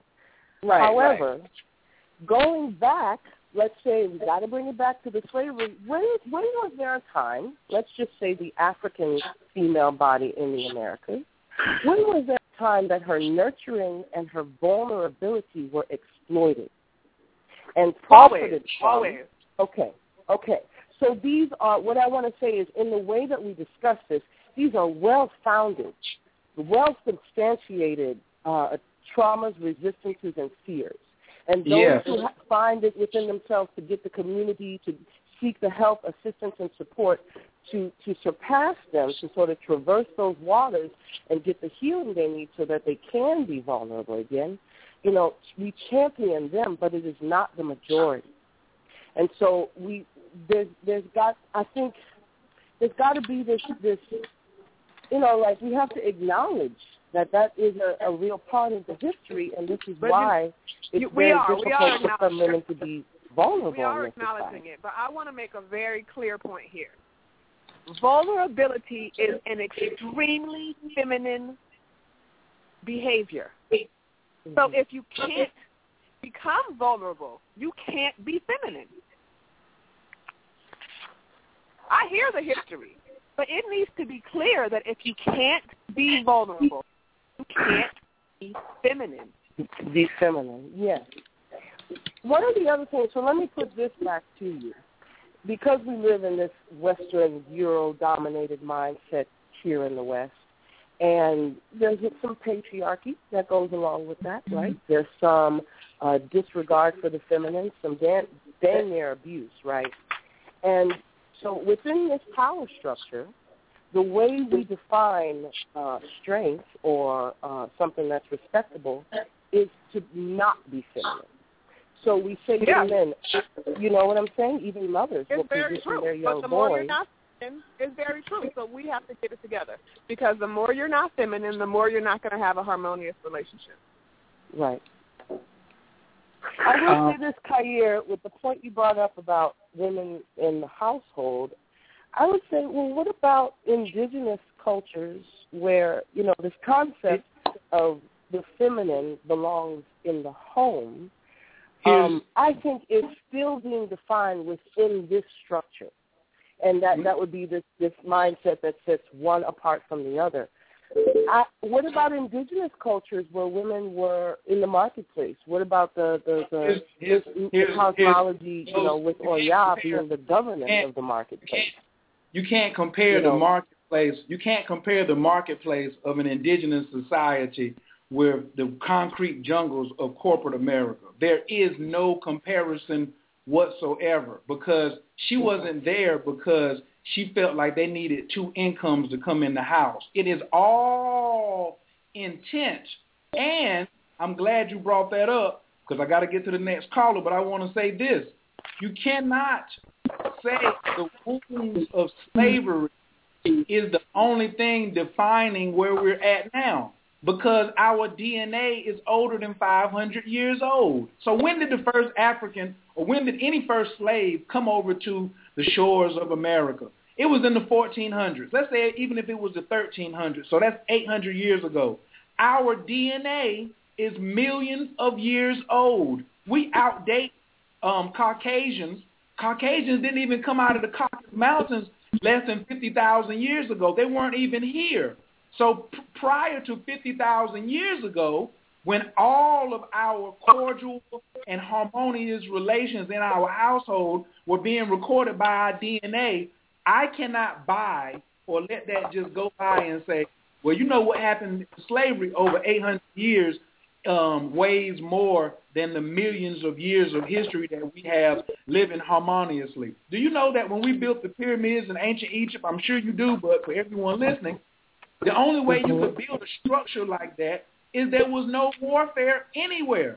There was no warfare for generations while the pyramids were being stru- were being structured, and that same DNA resonance and memory and and and that genetic gene is still inside of us. So I'm still not going to let people get off the hook and say, "Oh my." Now I do agree that there needs to be some major healing from what happened in slavery, but I cannot let people say slavery is the cause of all of this right here because you know we didn't we did this happened in slavery and this happened in slavery. I say you got amnesia. You got amnesia because when Tariq, when General Tariq sailed from Africa and crossed the um, Straits of Gibraltar and went into Europe and kicked ass with 90 men and came back and brought 3,000 over and said, I'm going to run this place for eight centuries, that history is also that pride, that lineage, that record, that actual fact is also in there.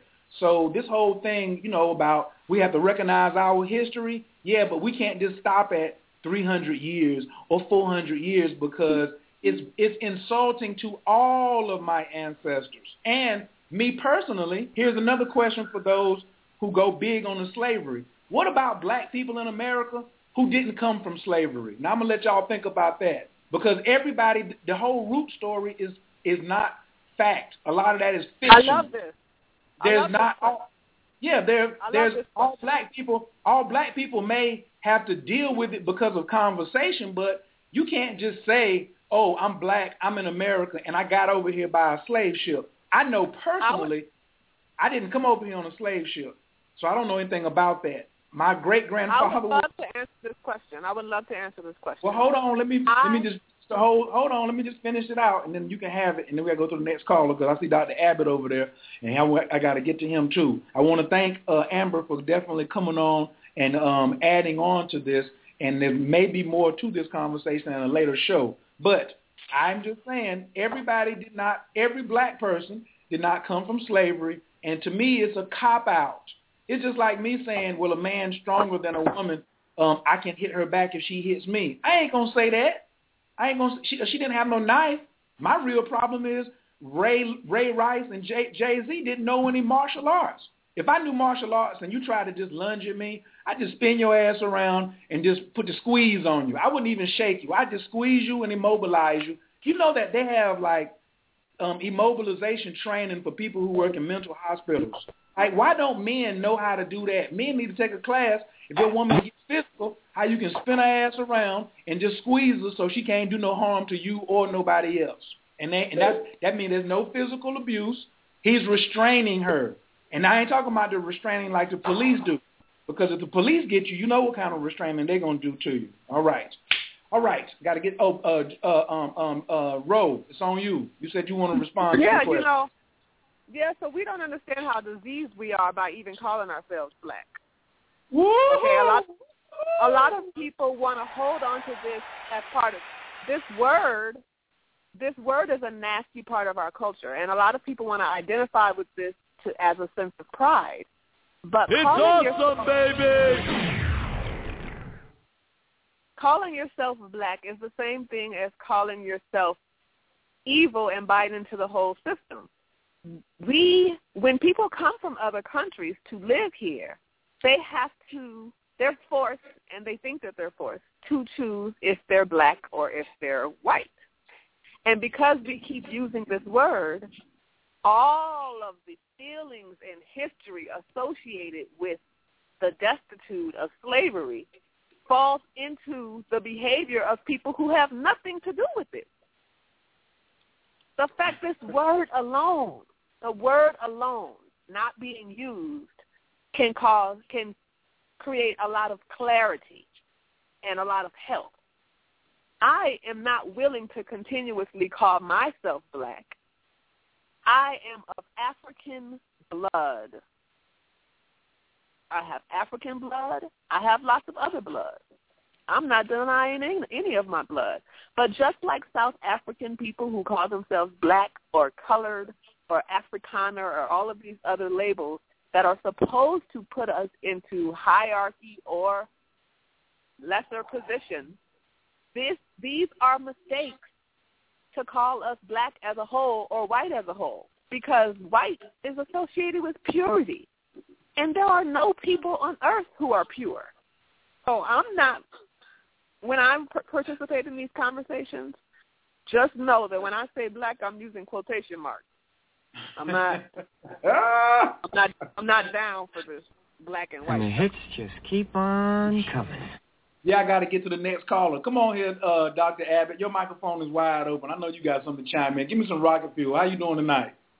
I'm doing great, Coach. And what a, a fascinating and a, and a fantastic um, conversation that you have going here tonight. And when I see it when in, in regards to Ray Rice, the NFL, you, we're talking about debtors and creditors. creditors.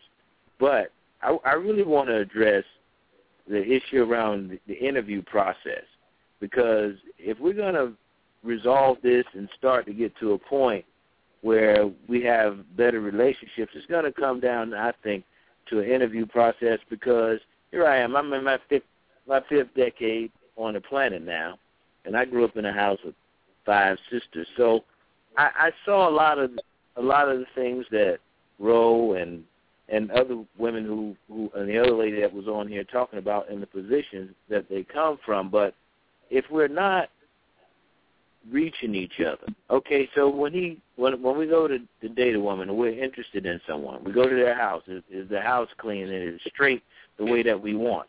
Now we may not pay attention because we're looking at what?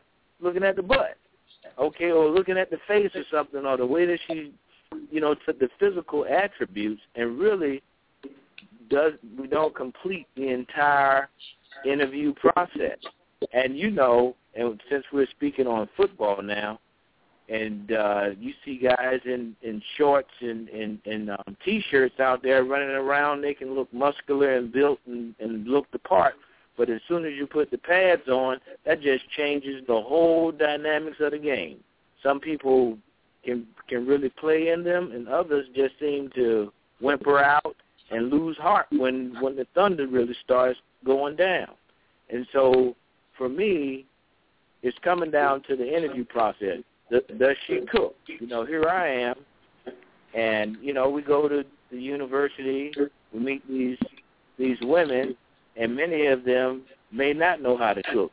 The guy may in turn and spend a lot of time taking care of himself and cooking, and so in a relationship, he has he has to now teach the woman how to cook.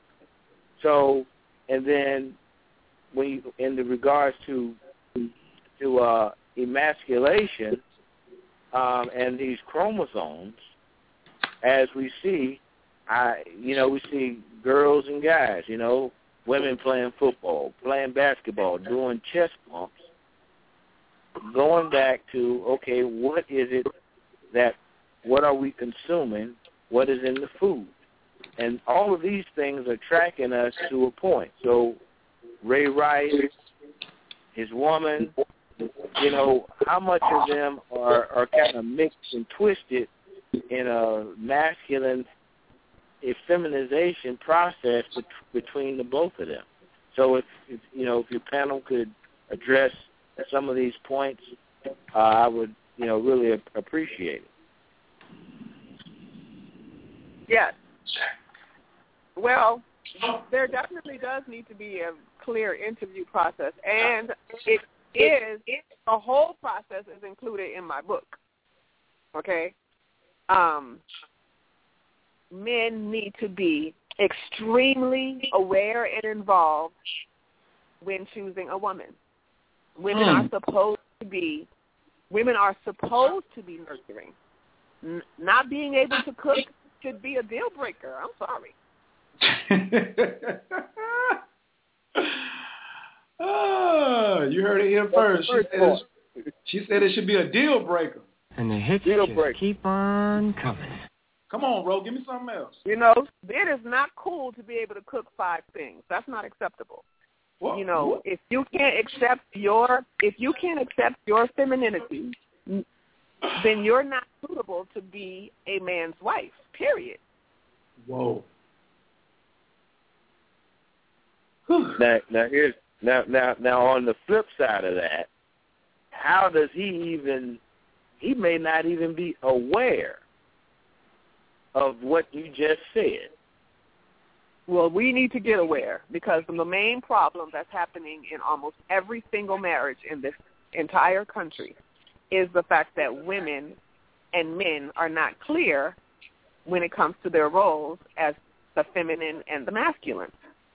Wow. And, and, and you know, and what I really find fascinating now is that I was uh, recently at a a conference and I was sitting at a table and I was it was just all Caucasians there, and I was the only you know the only, you know the only one representing you know for what I consider our, us, and I was talking to one lady and and we were talking about food and I and I you know I'm talking about scientific eating of course, but what what I asked I said, I said it was a you know diet was a part of this this conversation. And she said, "Well, I don't do the cooking. My husband does the cooking." And um, and I said to her, I said, "Well, how long have you been married?" "Oh, we've been married six months." And I said, "Well, how long do you think that's gonna last?" You know, I just was straight up with her about it because at that point I saw the masculinity in her, and people who have come to me for for my services, what what I found in just over time, noticing this, that guys who do the majority of the cooking in the household, there's always an the issue with impotence. I've, Mhm. I've seen it. More, I've, I've seen it on several on several occasions, but it was just, you know, to hear that come out of her mouth, I was just going, well, you you'll have a bridge partner as opposed to, a, or you know, a husband or a lover. Right. You're, you're playing cards. Men don't realize that they are trading their masculinity by doing feminine acts. Right. Um, yeah. You know, men have to practice and keep their masculinity high, and women have to practice and keep their femininity high. You know, this whole idea that you know men can do feminine things is it's definitely true. Men can do feminine things, but that's not healthy for a heterosexual relationship. Yeah, I you know, and and and I'm I'm glad that you you're you're addressing it in your book, and I've I've read your book, and, uh, and it's really a, a great book, and it's a, a definitely a, a family investment, you know, because you know it's it's always good to sharpen you know the the tools that are in the toolbox and always to be able to to learn and and to grow um from from things that we we were unaware of or or missed. But i you know i'm i'm just really glad to to hear this conversation going on tonight. And you know to add that you, you know black like you were speaking on the, the term black i mean there were we we were here before the continental drift even happened you know that was you know so that was that was walking from here from Africa to here, and they've you can go on YouTube now and find where they reconstructed you know skulls of of people in America, and they would call them what we would call Native Americans, but when they put then they found experts from all over the world to work on this project, and they actually found that this was a so-called African structured being that was the first one that they found here in what we call the United States. So I say that we are the true bloods wherever we are. So right. I just want to add add that piece to that.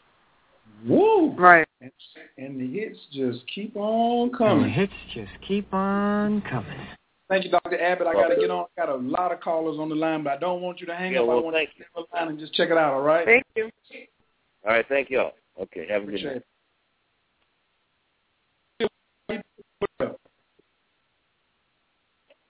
Okay, I, I thought that. Uh, okay, I just wanted to make sure that I was off the line. Are we still on? I hope so. Maybe unless Coach uh, call dropped. Yeah, I think the call dropped. Okay, so maybe he will uh, come I back think we here. have to call back in. No, he'll have to call back in because there's no way you and I should be still communicating if we drop. Okay, so, well then. Hello. So he'll he'll he'll come back in. That I've, this happened before. I've, you know on. Okay, but for the last caller, I wanted to add that you know there it has been very helpful for a lot of women and men to use the book as a an emotional prenuptial agreement. And there are it, um, it, it, there's not a biased situation where men are going to get everything they want and women are going to get everything that they want. It, it's both. Both the men and the women will get everything they want, but there needs to be an agreement. I cannot tell you how many men, how many women come to me saying that the men in their lives refuse to talk. Refuse to talk. And refusing to talk to a woman is like a woman refusing to have sex with her man. But a man cannot be in a relationship that is satisfying to a woman if he's not talking to her. So I'm hoping that more and more people can get in line and if they're already in a mm-hmm. relationship can mend it by creating new rules and new standards with between them. Phew, I'm glad y'all still here. I don't know what happened on my end. Thank you, Ro, for holding it down. We're discussing the last caller. He, um, you know, I think it's valuable to understand that the book is a a, a prenuptial or nuptial agreement. Absolutely, absolutely. I want to get some more callers on, but look, the lines are lit lit up. Please don't hang up. If you're in the chat room, you have to call in because in seven minutes the chat is going to turn off. So if you're listening on your computer, you must dial in 347-205-9089. 347-205-9089 if you want to listen or comment. But if you're in the chat room and you do not call and you do not call in, in six minutes you will not be able to listen to the rest of the show. So please, please, please call in. Uh, David, I was asking, are you still with us? But I'm I'm sure you are. How you how's uh, how's tonight conversation rolling? You getting anything? Uh, you know, what's some of your feedback real quick before I take the next caller? I don't know what keeps happening to David. All right, let me just open the next line. Caller from the 410. Hello, your microphone is wide open. Can I get your name and where you're calling from, please? Hi, my name is uh, Howard Winchester. I'm a, uh, a senior from uh, Morgan State University. Thanks for joining us Hi. tonight, Howard. Hi. Um, so um, I just I had a lot of questions. I've been listening to you guys uh, from the beginning, and uh, actually, um, uh, Professor Barney is actually my um, my advisor at Morgan, and um, so he answered a lot of my, a, a lot of the questions and a lot of the uh, the uh, things that I were that I was going to address. He addressed. So I'm not even going to like reiterate what he said. But one thing that I definitely wanted to, to discuss and at least get your feedback on was the uh, recurring theme that I kept hearing throughout the show, especially the whole masculine and feminine thing. And like the, um, I remember you you uh, mentioned something about uh, like the hardwiring of men and hard hardwiring of women, and how you know within the past uh, couple decades, you know, because of the media, women have been uh, sort of rewired to you know become more masculine and you know become providers and become uh, protectors versus you know how for years they were uh, hard quote unquote hardwired to be soft and to be nurturers. And um, also, uh, you know, I I kind of disagree with that, and I disagree with that in the sense just because I think that that's just that there's no like code of law and there's no code of life that says a woman has to be a certain way and a woman women have to do certain things and they have to act a certain way and men have to do certain things. And I think that that's just a westernized um, social norm because there are a lot of cultures throughout the world, especially in Eastern Africa, where you know it's the complete opposite, where women are the providers and women are the protectors, and men are the nurturers. You know, they're the ones who stay home with the with the kids, and you know they do all of the things that a woman would do in um in you know Western civilizations and civilizations of the such, except you know birth kids. So I think that because there's no definitive you know code of life because cultures differ you know across the spectrum, that it's just like you can't really say oh well, you know women should be this way and women should act that way because you know it's like okay well those those uh those cultures um you know in for example in East Africa are they wrong you know for their um their you know, for their culture to be that way versus yeah, you know our yeah, culture where it's the complete opposite. Yeah, sir. I'm sorry. Yes. Oh no, that, that that, was it. I'm sorry. Yeah, we can say that that is not the right way. We can. And one of the main factors that, and you know, I am a cultural expert. I have no, there is nothing about me that feels um, unable to claim myself as a cultural expert. I am a cultural expert, and I can tell you clearly that when you're looking at cultures where people are struggling looking for food and water, that is not necessarily a good picture of harmony. That's a level of survival that is not reflective in our society where we have the ability to get food and water and clean air access to us. So when we are looking at cultures that we want to compare and grow from and contrast to our culture, looking at a culture where they are just surviving for basic needs is not healthy or helpful. But in a relationship between a man and a woman that is going to be harmonious and successful, there needs to be strong feminine and strong masculine. If you look at cultures where there are there is an extreme amount of survival going on, those relationships don't last well either. They don't. And a lot of people stay in survival uh, situations or, or in a relationship where they're living in an, an environment that is full of survival for day-to-day basic needs, but it doesn't mean that the relationship is harmonious the way it can be. And yes, women need to be feminine. That is right. That is correct. That's what we're born for. That's how we are hardwired. But yes, we can say that.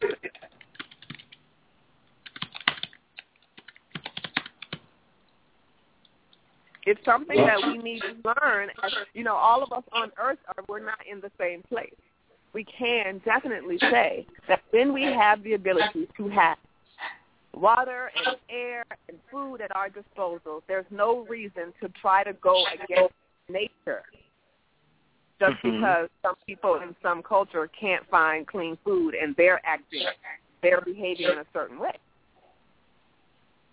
Right, and and also to characterize roles of men and women uh, as something Western or patriarchal, you know, like demonizing it is it's is is even is even more propaganda because when you say when you make an example and you talk about other cultures and then you say especially on the east coast of Africa where are you talking about on the or whatever coast of Africa you were talking about? There's nobody really popping no bottles and popping no collars like that. You know what I'm saying? And that's that's not functionally how it operates. We're talking about scientifically. Can can can people do it? Absolutely. You can have you can have two women be in a relationship and and and and they get married. You can have two men be in a relationship and they can get married and and call it successful.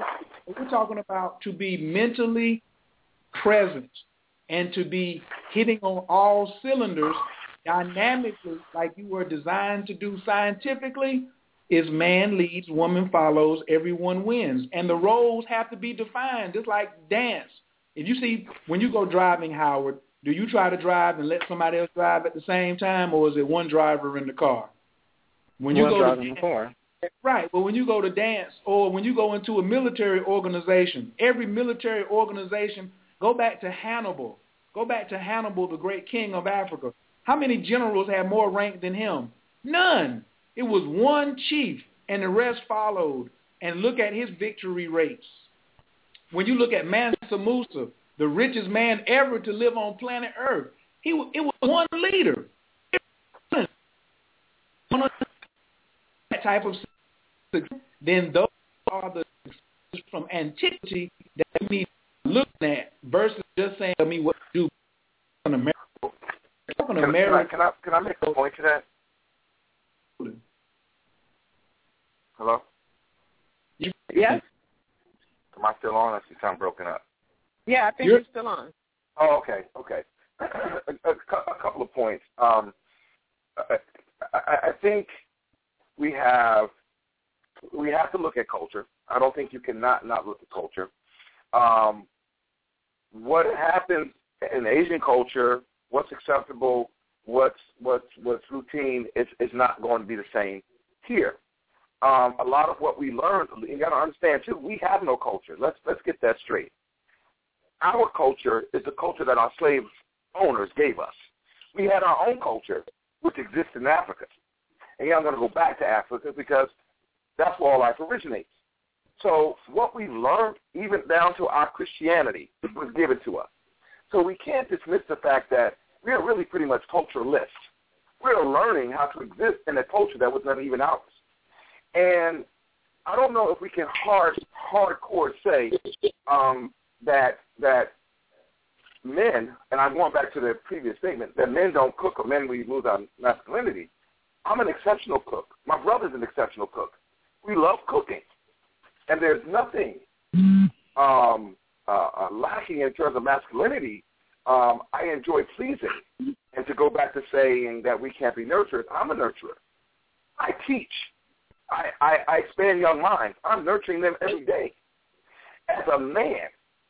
So I don't know. I, I think we got to either we're going to stay with the um, origins of culture, or we're going to, and not choose when we stay with it and when we decide to grow. It's got to be one or the other. It's got to be one or the other. We can't say we can't have it both ways. And I think for the most part, we do. We grow, we evolve. Everything evolves. And it and it's nothing to say that. And I think one of the other points I didn't get a chance to to, to, to respond to was that women who work are trying to mas- be masculine. Um, it totally contradicts the woman's movement to emancipate women and give them um, you know, equal rights. And then to say, okay, you have them, but when you're working, you're masculine. No, I'm sorry. Working I think we're I think we're sending I think we're sending several messages that no, no, you know are, are, are a bit confusing, and that working. you know either we want to be progressive as a whole, or we want to remain in these roles that were designed and given to us by the slave trade. Our, we, our we need to be we need to be clear. Working and providing for a family is a masculine behavior. Puts a okay. woman in masculine energy. It makes her more masculine. And last year, Joe Biden went to Japan in a place where they are, are not having any family problems. One of the last countries with no family problems. He went to Japan and and met with their leader and they have come up with a plan to get most of the women in Japan into the workforce by 2017. The way that he did that was to begin a conversation with them about how they are being oppressed by their husbands. Okay? That's not a freedom when these women are getting already everything they want at home. It's not a right to work when they already have the right to work. Right. So we need to be very, very clear that we're not contradicting ourselves. There are some things that put people in masculine and feminine energy. Nurturing is a feminine trait. Cooking okay. is also a feminine trait. But it doesn't mean that every man who nurtures and cooks is completely feminine. Masculinity and femininity is on a scale. And there are specific tests that have been created that I find to be very, very accurate based on my research. So we, you can have several feminine traits and still be very masculine. I have a question you can have, or comment. You can have several masculine traits and still be very feminine. But there has to be a push towards one or the other. Um, I wanted to address what you just said about the basically everything that you just said. Um, basically, what I learned recently in my interpersonal communication class was um, language, words, meaning, and symbols, right? And basically, something that you just said was the whole mass cooking is a feminine thing, nurturing is a feminine thing, working is a masculine thing, so on and so forth. But at the end of the day, with words and language, um, cooking is just a word. It has no meaning to it until a group of people get together and agree that this is what that's going to this is what that's going to mean. Nurturing okay, is just a word, and so on and okay, so forth. Sir. So I think that in a certain okay, way, sir, it's sir, sir. With Mhm. all due respect, I speak five languages. Mhm. Okay, cooking is not just a word; it's also a behavior. No, cooking. Okay, no, if I what, what, say- what I'm what I'm what I'm saying is, cooking before before you even think about the behavior of cooking, when you give the behavior a word, what I'm saying is We don't you need the word. Take the word out. Okay, take the word out. It's still the behavior of cooking. Okay. Right, but then If you're attaching, say- you're, you're attaching, if I you're wanna feminine, the word feminine to the behavior and the word cooking. That's that's what I'm saying. Is you're attaching. This has nothing to you're do with attaching words. You're, you're attaching feminine to the behavior of cooking, and you're basically making it. So you're now making the word and the behavior a, a, a, feminine thing because of what a group of people basically decided. That's that's basically where I'm I'm getting the confusion at because at the end of the day, it's all just words, meaning, symbols that basically we, like a, a group of people, got together and basically agreed. Okay, you know what? This Okay, no, no, no, no, no. This, this is not based on a bunch of people getting together. This is based on human nature. Okay? Cooking is a feminine behavior, whether you can talk or not. If you don't even know how to speak one language, if you cannot hear, if you cannot speak, cook is a feminine behavior. And very many men are talented with cooking. But in order to be masculine, there are other things that can do that make them be masculine. You know, we cannot continuously afford to divide to have women and men be blended into the same thing. Our families are dying because of this. This is why we cannot keep our families together. There, we need to understand that there is a nature to femininity and a nature to masculinity. And two men cannot hold together a heterosexual relationship. Period. So we're, people are going to have to choose. Are they going to be in feminine energy or masculine energy? And I know this is not a usual dialogue. And I know that people find this to be um, confusing in some sorts because of the way that we have been trained over the past few decades. But in order to have harmony in a heterosexual relationship, one person needs to stay in masculine energy, and one person needs to stay in mostly feminine energy. Period. That's it. Now, I have interviewed 1,000 extremely healthy men who come from generations of the same thing. And without saying a word in any language, there were masculine behavior and feminine behavior. And if we want to find and have this harmony within our American relationship, we are going to have to regulate. I sincerely hope you get the book, Man Lee.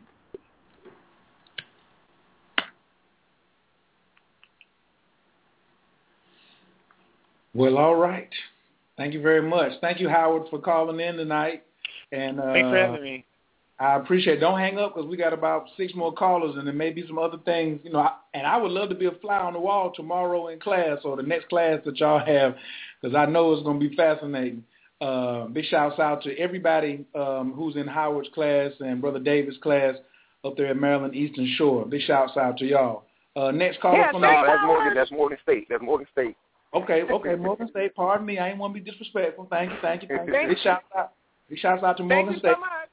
Thanks for Uh, next next caller from the two four eight six three zero. Please, can I have your name and where you're calling from, please? I was just Caller. listening. Okay, thank you so much. Uh, where are you calling from? Just just so I'll know. I'm calling from Taylor, Michigan. Yay! Thanks for calling from Taylor, Michigan. Thanks. All right. Next caller from the three one four eight one four. Your microphone is wide open. Can I get your name and where you're calling from, please? Yes, this is Rebecca. St. Louis. Rebecca. Hello, how are you, Ro? Hi, Rebecca. You all are doing an amazing job. An amazing job. One thing I wanted to say is, um, you know, the the the um, guy that just got off the phone um, that had uh, was taking it. He'd been taking an intercommunicate interpersonal communications class or whatever. You know, one thing that people aren't recognizing, and this is personal, the thing that people aren't recognizing is the fact that even if you look at the symbol, the picture of yin and yang, there is a dot of each. Excuse me, there's a dot of yang in the yin and yin in the yang. They don't give respect to that. You're going to have men who are going to cook and women who are going to have something else to do at that time. She may be cleaning the house. She's still in her feminine energy. She may be tending to the children. She may be doing something else. If I have if I'm in a relationship with a man and he likes to cook, that's fine. I would prefer to cook, but if he likes to cook, that's fine. In a regular, normal, uh, feminine, me being feminine, him being masculine, to me, this is what I think would be healthy. If he likes to cook, I appreciate that, but he respects the fact that I still like to be in my posi- in, in in a feminine position, because Right. it does, because what you're saying is true, and it can be it's scientifically proven. There is a particular chemical that's released when we cook, when we're in our feminine energy. There's Right. a particular and and men they they may love to cook, but the point is if they know that we love to cook and that makes us happy and this and that, that's their place to do that. To step Mhm. back and let us do that. Yeah. So I mean, for a man to and and it's just so weird to hear, and it's nothing personal from me to any of the men or whatever, but it's just so weird to hear these men not enjoy women being in a feminine place. I just I just oh, don't Oh, well, get well, it. no- Well, nobody, excuse I- me, I'm sorry, think nobody said we didn't enjoy it. We can, I think Well- we can all have levels of enjoyment. well, I you don't know, think it's it's matter if we don't enjoy it. I, I enjoy it if she cooks for me. Certainly, that's a wonderful thing. But Yeah, but I I'm- enjoy that as well. So that does that mean that women aren't supposed to like football because I like football and football's a masculine thing? No, it means she just enjoys it. Well, this is what I'm saying when I say that. Let me let me put a little clarity to it. They don't appreciate. I'll say that way. So maybe I said it incorrectly. I apologize. It's like they don't appreciate the fact that, like for instance, I'll give a perfect example. There was a uh, there was a post that uh, that was on your page, so I think it was last week, and um, in fact, one of the one of the uh, one of your friends he'd inboxed me and he's like, "Hey, Rebecca, did you see what was going on on on Ro's page?" And I'm like, "No, you know, because I'm in school or whatever." So I went on there, and this this one guy, he couldn't he couldn't appreciate the fact that Ro had mentioned the fact that men equate sex to appreciation. He pushed it down, and I don't get that. So what I did was I asked my brother if if that's true, which which I'd already basically known, but I asked him because I wanted to actually know from a man how he felt. He says, "Yeah, that's how we that's how we equate that, but that does not mean that you all aren't nurturing, that you all aren't nurturers. That does not that doesn't take anything away from that. That does not. I mean, I just don't get the the, the it just seems so weird to me that some men just don't like to hear the hear the things that they're supposed to be that they're composed of. I don't understand that. No, no, no, no, let me let me oh, just, am I not I, understanding? I have to. I have to. Let me just. I am. um I, I I like my role as a man. Um, I I also understand that there are certain things that everybody enjoys across the board, and I would like nothing better to be able to cook. I'm not married, but if I were, I would love to be able to cook with my wife. Let's cook together. That's nurturing each other, sharing in something that we collectively like. See, we've got so fixed on these identifying and staying the course of these um, of these gender roles, and yet the paradigm is shifting around us, and we're not shifting. Mm-hmm. And so, I can applaud a woman who cooks. I also built my desk. I also know women who can do who can do work as well, who are creative. Maybe cooking may not appeal to their creative side. Maybe they enjoy um, helping lay hardwood floor because they're creative. I don't know. There are men who share in the rearing of their children who are equally as nurturing as mothers. Maybe not to the extent of mothers being um, behaviorally designed to be nurturers, and men probably have to learn how to do that. But the fact of the matter is, nurturing is more than just um, um, identifying with the appreciation of sex or otherwise. It's, it's nurturing. When a, when a father takes his daughter out on a date, he's nurturing her. He's and nurturing and the things we do when we nurture things, we water it, we plant it, we, we, we, we give it the nutrients and everything that it needs to grow and to prosper. Women aren't the only ones that can do that. Exactly. And there are men, I think, who take great pride in embracing the nurturing part of themselves because they want to be an active participant in the growth of that person, that child. I left corporate America to go into academia. Mm-hmm. And I do it with great passion. There's nothing more rewarding than when I see a student who gets it. There's nothing more rewarding when I watch a student walk across that stage and get a college degree and know that in some small part I help nurture the development of that person. That doesn't make me uh, less of a man or gives me and saying that that's only a woman trait. No. See, see that's the thing. We, we're in these silos. We have mm-hmm. to start figuring out how do we come together and share the collective of who we are and not just identify ourselves on these archaic roles that, you know, aren't going anywhere. We keep doing the same things. I think there would be more harmony, more health in a relationship if people Yeah. were a bit more vulnerable and willing to Right. accept other roles that were described as gender specific. Okay, but um, sir, are you married? No, I'm not. I was. How long were you married? Um, that my, my ex-wife and I are the best of friends. I don't know if the time has anything to do with it. We were young, so at that point when I was married, it was we were, you know, we we were young. So I think there were there were our ideas we hadn't grown to the point where we were able to move past the idea of compromise and flexibility and things like that. So there's a recognition. I recognize fully why things didn't work. Um, no, I mean, and I mean, how long were you married? some years, How many years? some years. okay. It generally takes seven to ten years for a man to realize that his wife has emasculated him too far. Well, that's not no, but but let me, let me okay. Uh, let me give you okay. Let me give you a Every little man doesn't come to this realization. Every man doesn't come to this realization until there's a certain amount of damage done. That's is Let my ask, point. well, how, well, let me ask you something. How can that be damaging? Let me let me give you let me give you another. Let me give maybe How can maybe. Let me ask you a question. I want to ask you a question. Do you think do you think that you know this is this is an age old argument whether it's nature or nurture, right? And whether the things that we do are innate or we've learned to do them, or do we just adapt based on our circumstances? I think a lot of it is we learn to adapt. We adapt. I don't. I, I uh, do not agree. I do not agree. Okay, let me ask you a question then. When when we when when when it was time to eat, when we didn't have any weapons, did we not have to adapt and figure out and use ingenuity and be resourceful to figure out, okay, I see this piece of meat over there that I really need to eat. I need this warmth for my Okay. wife because it's cold.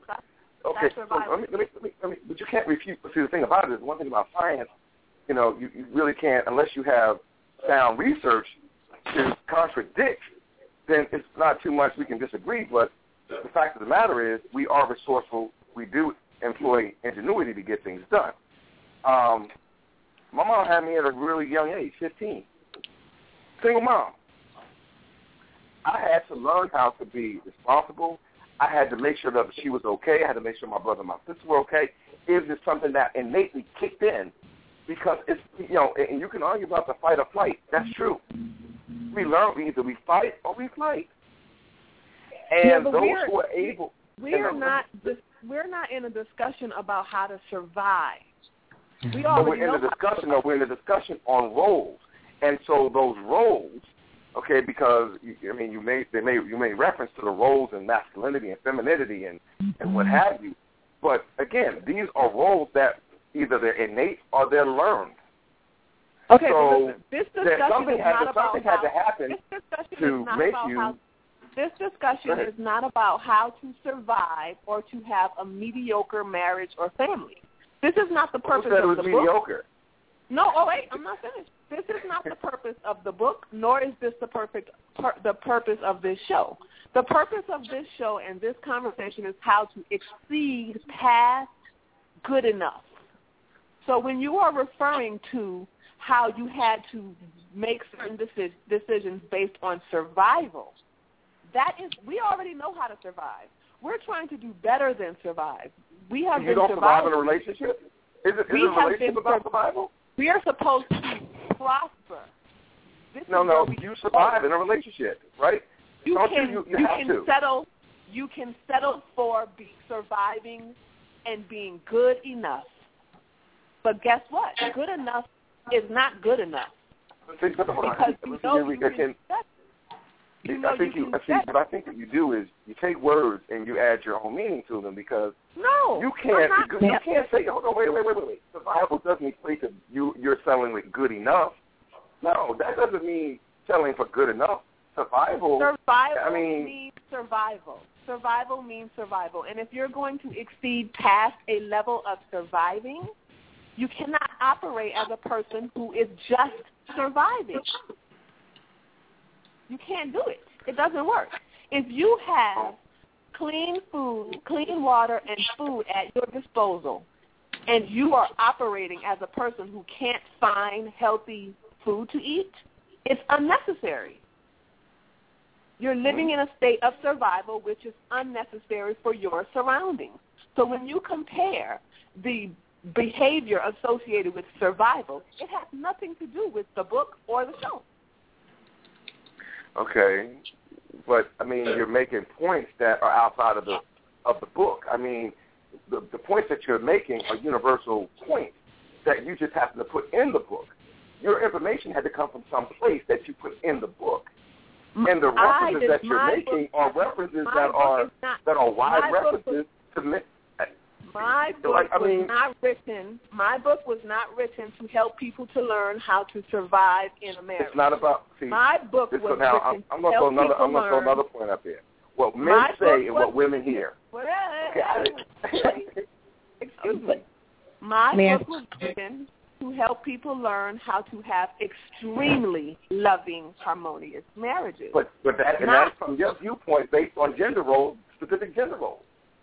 Right? It's not based on you my identify, right? Because that, that's like, because you're pretty much saying. it's not based on my point at all. It's based on the behavioral patterns of 1,000 extremely loving families who come from generations of the same. And if you don't want to accept all of those very similar answers and behaviors as what was your okay? as a This, I, I'll accept. Let me just ask you, you what was your research if you are- methodology? What it, you took a thousand. You, what did you survey? What was your research methodology? Sir, sir, um, it's just not going to work. what was your methodology? Because Sir, if I can replicate that, if I can't, then it kind of just shoots your research. And so I want to know because you're leaning on it. So I want to know what was your research Sir. method. With all due respect, this is not going to work if we're talking at the same time. With all I mean, I respect. remained quiet for like 40 minutes and just listened.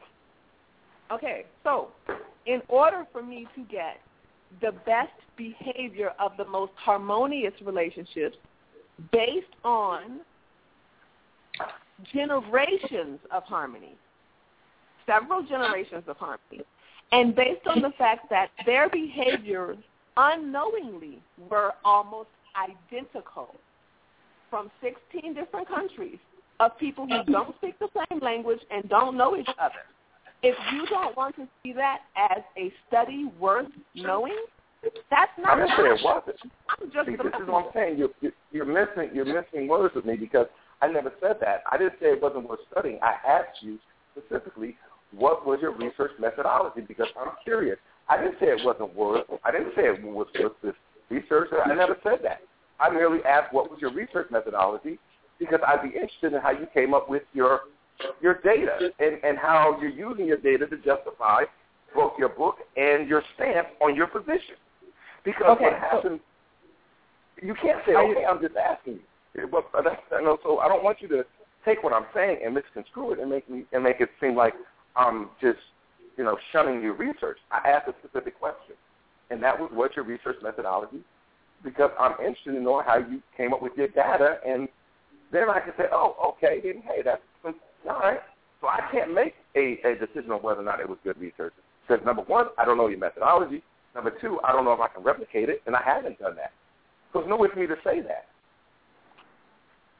Okay, so can I answer the question? Mm-hmm. All right. And we have and So- we have other callers, so you have to make it a short answer. We still have callers. Okay. Give them a short And, and I did try to answer this before, but basically, the the purpose was first to gain the most harmonious harmonious behaviors and to record those within a manual so that we could find out what the actual daily behaviors were and how men and women chose each other to be in a relationship with each other. Now, if in order for me to interview any man whose responses were included into my research, his wife had to be openly affectionate toward him. And the reason for this is because women cannot continuously fake open affection to a person that they don't like. Women can fake sex with a man that they don't like, but women cannot continuously fake open affection towards a man that they don't like. That was a, that was one of the first requirements. The other thing was from the opinion of the children and from the wives, I needed to know how they felt about father, his leadership skills, and the harmony going on within the family. If that same thing was not present in the generation before and the generation before that, those families were not included in my study. And most important to understand, I asked very specific questions. I had very specific um, behavioral uh, clues included as far as how they described their daily lives. And it's very important to understand that out of a thousand men that I interviewed and their families, almost 100% of them gave me the exact same answers, scenarios, and lifestyle. Almost 100%. That's almost means- impossible.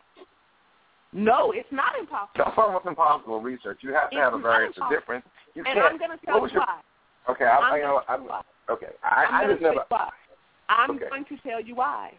Because masculinity turns out is a ritual that if a man is able to lead in his family and the woman is not the leader of the household, that things are being done from the perspective of that man's instinct. And because the household and the family are being led by that man's instinct, it created a situation where, yes, certain behaviors were automatically, humanly taking taking place within these families. When the woman is the leader of the household, that's when you get variation. But when you, because it's based on emotion. But when the man is the leader of the household for generations, not only is he leading his household based on instinct, but he's also copying the behaviors modeled to him by his parents, his grandparents, and his great-grandparents. So it's not impossible. It is a science when it comes to masculinity. And to make it even more clear, these men unknowingly were spending 40 hours a week with their wives. They didn't know. I did the log. My team helped me do the log. And they were spending 40 hours a week with their wives unknowingly on average. This was the same when you looked at India, when you looked at France. If I found this particular type of family with this particular type of mm-hmm. dynamic, yes, the behaviors were almost exactly 100% the same. That's why the book has been so successful with people because it's based on human nature. But when you have the woman as the leader of the house, it's based on emotion, and everything goes off whack. So, in order to answer, to have you be clear, I need to say all of that. But there is more. Not and not enough not enough time, as Coach Khayr has already uh, told us. But there is more, and I okay. urge you to read the book to look at the whole picture. I will. I will. Because Ray Rice need the book. That's why we here. Ray need the book. Ray need the book more than all of us because he just lost. No, Ray, Ray needs me. He needs me. Well, if you can't help he Ray, needs, he, needs, he needs a crisis plan. He do. Ray needs some coaching and he needs a crisis plan. That's why I brought all of us together on the show. The show is for the family. I can't send Ray no money because the real problem is that, and this, and, and, and I want to say this. Here's a real problem. Here's a real problem. You know what? The the the the white police officer that shot and killed Mike Brown has anonymous people supporting him in the tunes of one million dollars economically. But black people, especially black women, or whoever saw the videotape, will not give Ray Rice a dime to help him. He's still living. He can he can uh, uh, ask for forgiveness of his sins. He could even go to court. And let's say if he went to jail and did six months, but black people won't give him a dime to support him, whereas this white police officer, who we know shot and killed an unarmed black 18-year-old, has not even been indicted by a grand jury yet because they say it's under investigation, has fled the state of Missouri, has over $1 million that has been anonymously um, given to him in order to sustain his lifestyle. Now, that's a big problem right there. I just wanted to throw that in there because that need that that that that needed to be said right now that even though the media is trying to lynch black families and Ray Rice, we give them the ammunition. So I don't believe that he was a punk because he punched her. I do believe that, excuse me, Ro, because you know I'm going to say a curse word. I believe he was a dumbass. He wasn't a punk. He was a dumbass because with all that athletic ability, they so physical. They don't. They sit in the locker room and talk about going to the club and what kind of clothes they gonna wear and stuff like that. But they got over fifty million dollars of revenue coming in in a sport dominated by 90% black athletes and ain't nobody talking about no business.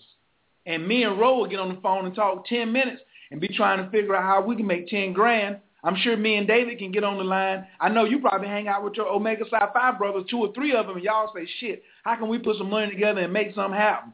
But we have these professional athletes who sit there and get blinded.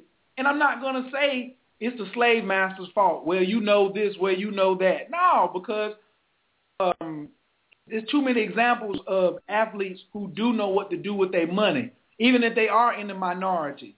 It's people's ego. It's people's ego, and it's from what they get from their households. They see poor leadership in the father telling them he got to rush to get that money. You better leave school early, boy, so you can go get that money. He's not even trained. He's not even he's not even mentally mature yet. And then he gets in these jams like this, and he start losing out. Now I got to get back to the call line. Caller from the seven seven three six five three. Your microphone is wide open. Can I get your name and where you calling from? Caller from the seven seven three six five three. Your mic is open. All right, going once, going twice. See you later. Caller from the 951-374. Your microphone is wide open. Can I get your name and where you're calling from, please? Hello, Coach. Welcome to my city, man. Big Ben. How you doing, sir? Ain't nothing to it, Big Ben. Uh, we got on but a few minutes, so I, I ain't mean to keep you to the end, but I know you always have some good dialogue for us, so give me something and hit me across the head. No, real quickly, uh, like a gentleman that I am, hello, Ro. Hello to the uh, other caller.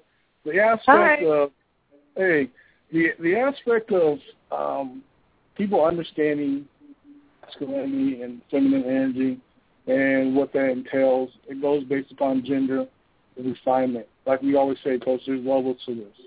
And in order for you to advance to that level, you have to identify where you're at to, in essence, go on to that archetype. We have a lot of arguments about Ro's research in the sense that Ro's saying that women are feminine by design. Okay?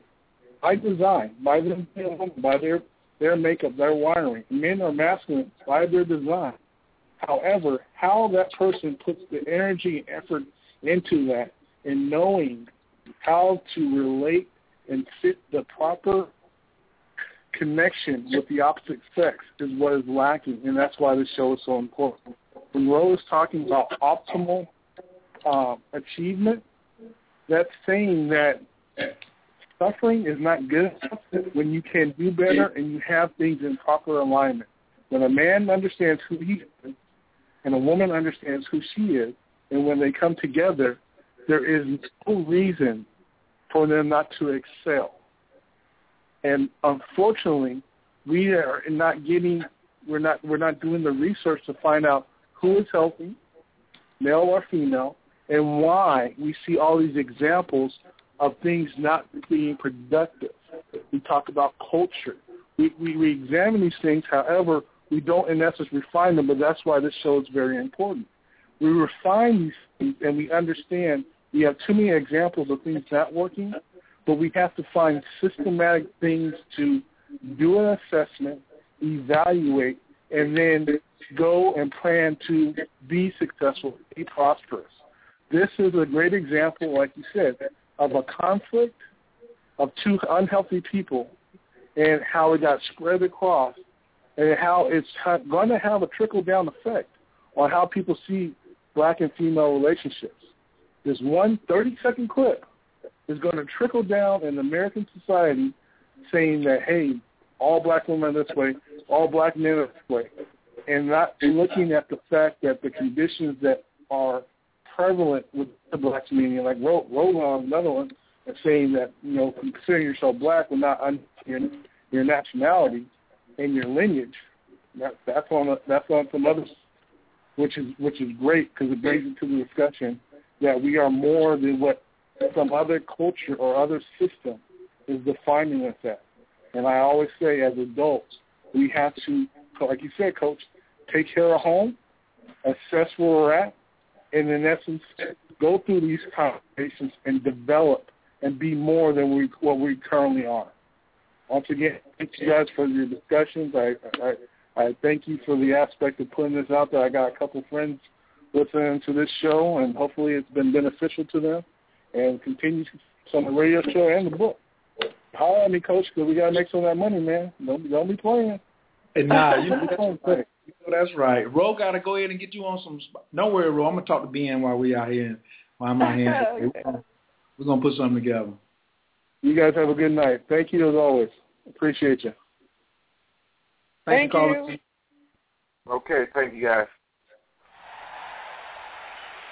All right, next caller from the six seven eight, six seven eight, uh, three six five. Your microphone is wide open. Can I get your name and where you calling from, please?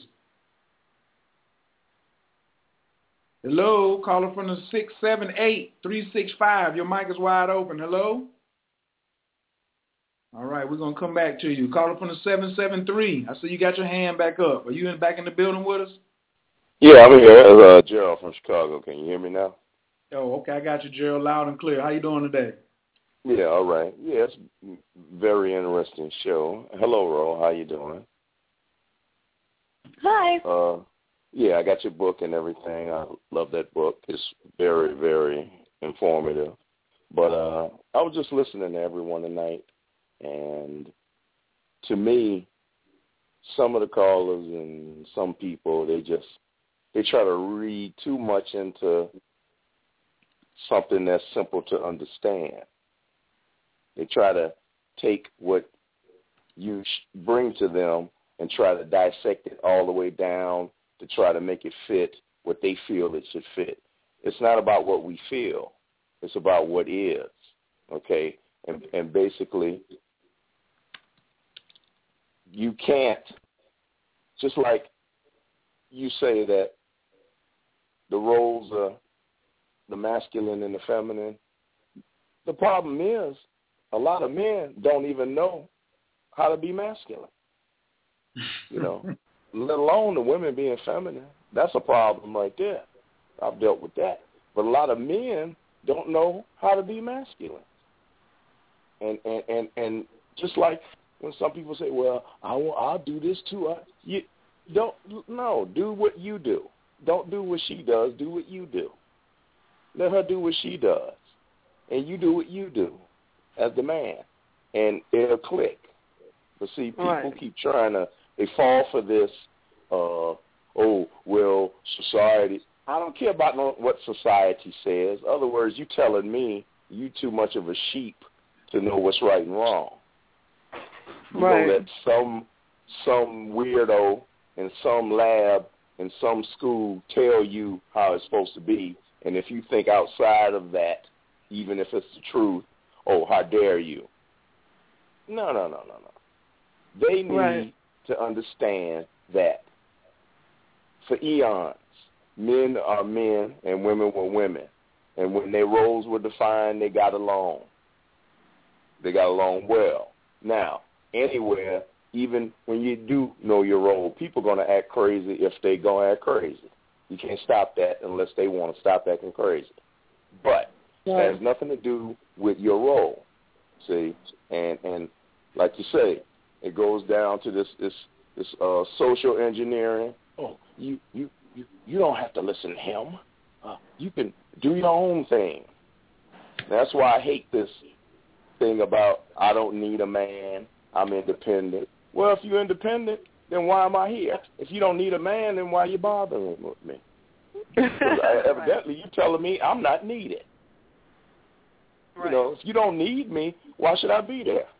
She didn't mean it though when she said it, Gerald. Look, Gerald, listen, women get emotional and they say stuff they don't mean, and then they come back and be like, you know, I'm emotional, and men got to. But then when you when you when you when you listen to them and you say like you say men should listen and talk. Okay, I'm listening. You don't need me, and then I don't show up or- anymore. Now you're mad.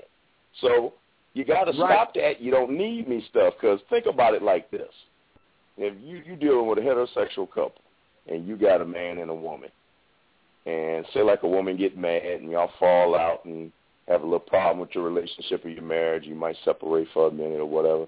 First thing a woman say, "Uh, I don't need no man. I'm sick of men. I I don't need no man.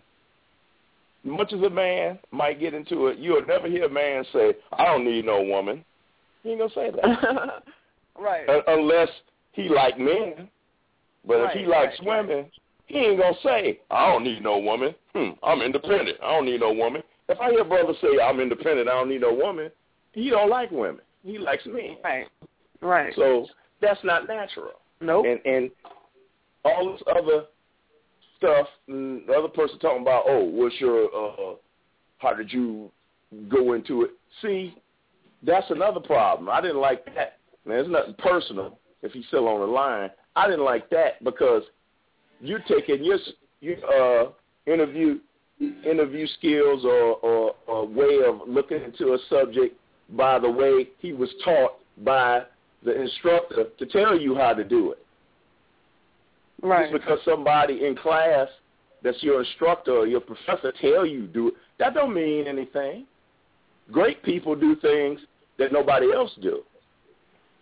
That's what makes right. them great. If, right. if they do what everybody else do, you ain't nobody. You're just somebody in class. Right. Okay. But all of this, you know, stuff and it's, and it's drilled in people's heads and, and, and they can't get over it. And and I think what what what what's a part of all that too is is I guess you call it baggage. They bring soon as somebody have a bad situation and they they leave it and they get with another person, they bring that stuff with them. And and it destroys what could be nice. They kill it off before it could grow because they bring that stuff with them. Right. And you can't bring that with you. I've been through bad things just like any other brother. But I don't bring that to the next woman. I give her the benefit of the doubt. How is this going to be? You can't bring that. And see, a lot of people they they bring all this stuff and and and and they and they allow people they know to get into their head. Yeah, you need to do this. You need no, you have to live your life. You have to deal with your husband or your wife or your girlfriend or your boy. You got to deal with that and quit beating. I, I've seen a million times women are try to take a man out of his masculinity by if, if he's doing something that he should do. Oh, I, I can do that. No, I've had women get mad because I opened the door for them. I can open the door myself. I mean, in the defense of women, we have to understand that women, we don't, you know, we're r- being raised in this country to be completely confused exactly. as what we are supposed to do. Mm-hmm. So when women say that they can do it by themselves, they're not trying to emasculate a man, although that's what's happening. Yeah. They just mm-hmm. believe, and a lot of women tell, they argue me down. They're like, men want us to be independent. Men want us to be independent of them. Men want us to not need them. I'm like, that is the opposite of truth. Exactly. That's the opposite you know? of truth. But I can tell you clearly that women believe this to be the truth. Oh yeah. Just like they believe, because they watch too much TV, that men want them to wear too much makeup. Mhm. Exactly. exactly. They don't really have to. They don't have to do all of that. All right, Ro. They don't have to do all of that. Makeup now. Okay, now these ladies are gonna be you talking about the women's makeup now. Y'all, Coach yeah, Khayr, like, just, I ain't got just nothing like to do with okay, from like from a man's perspective, you can go like walking down the street and see a lot of women in the summertime moving to and fro.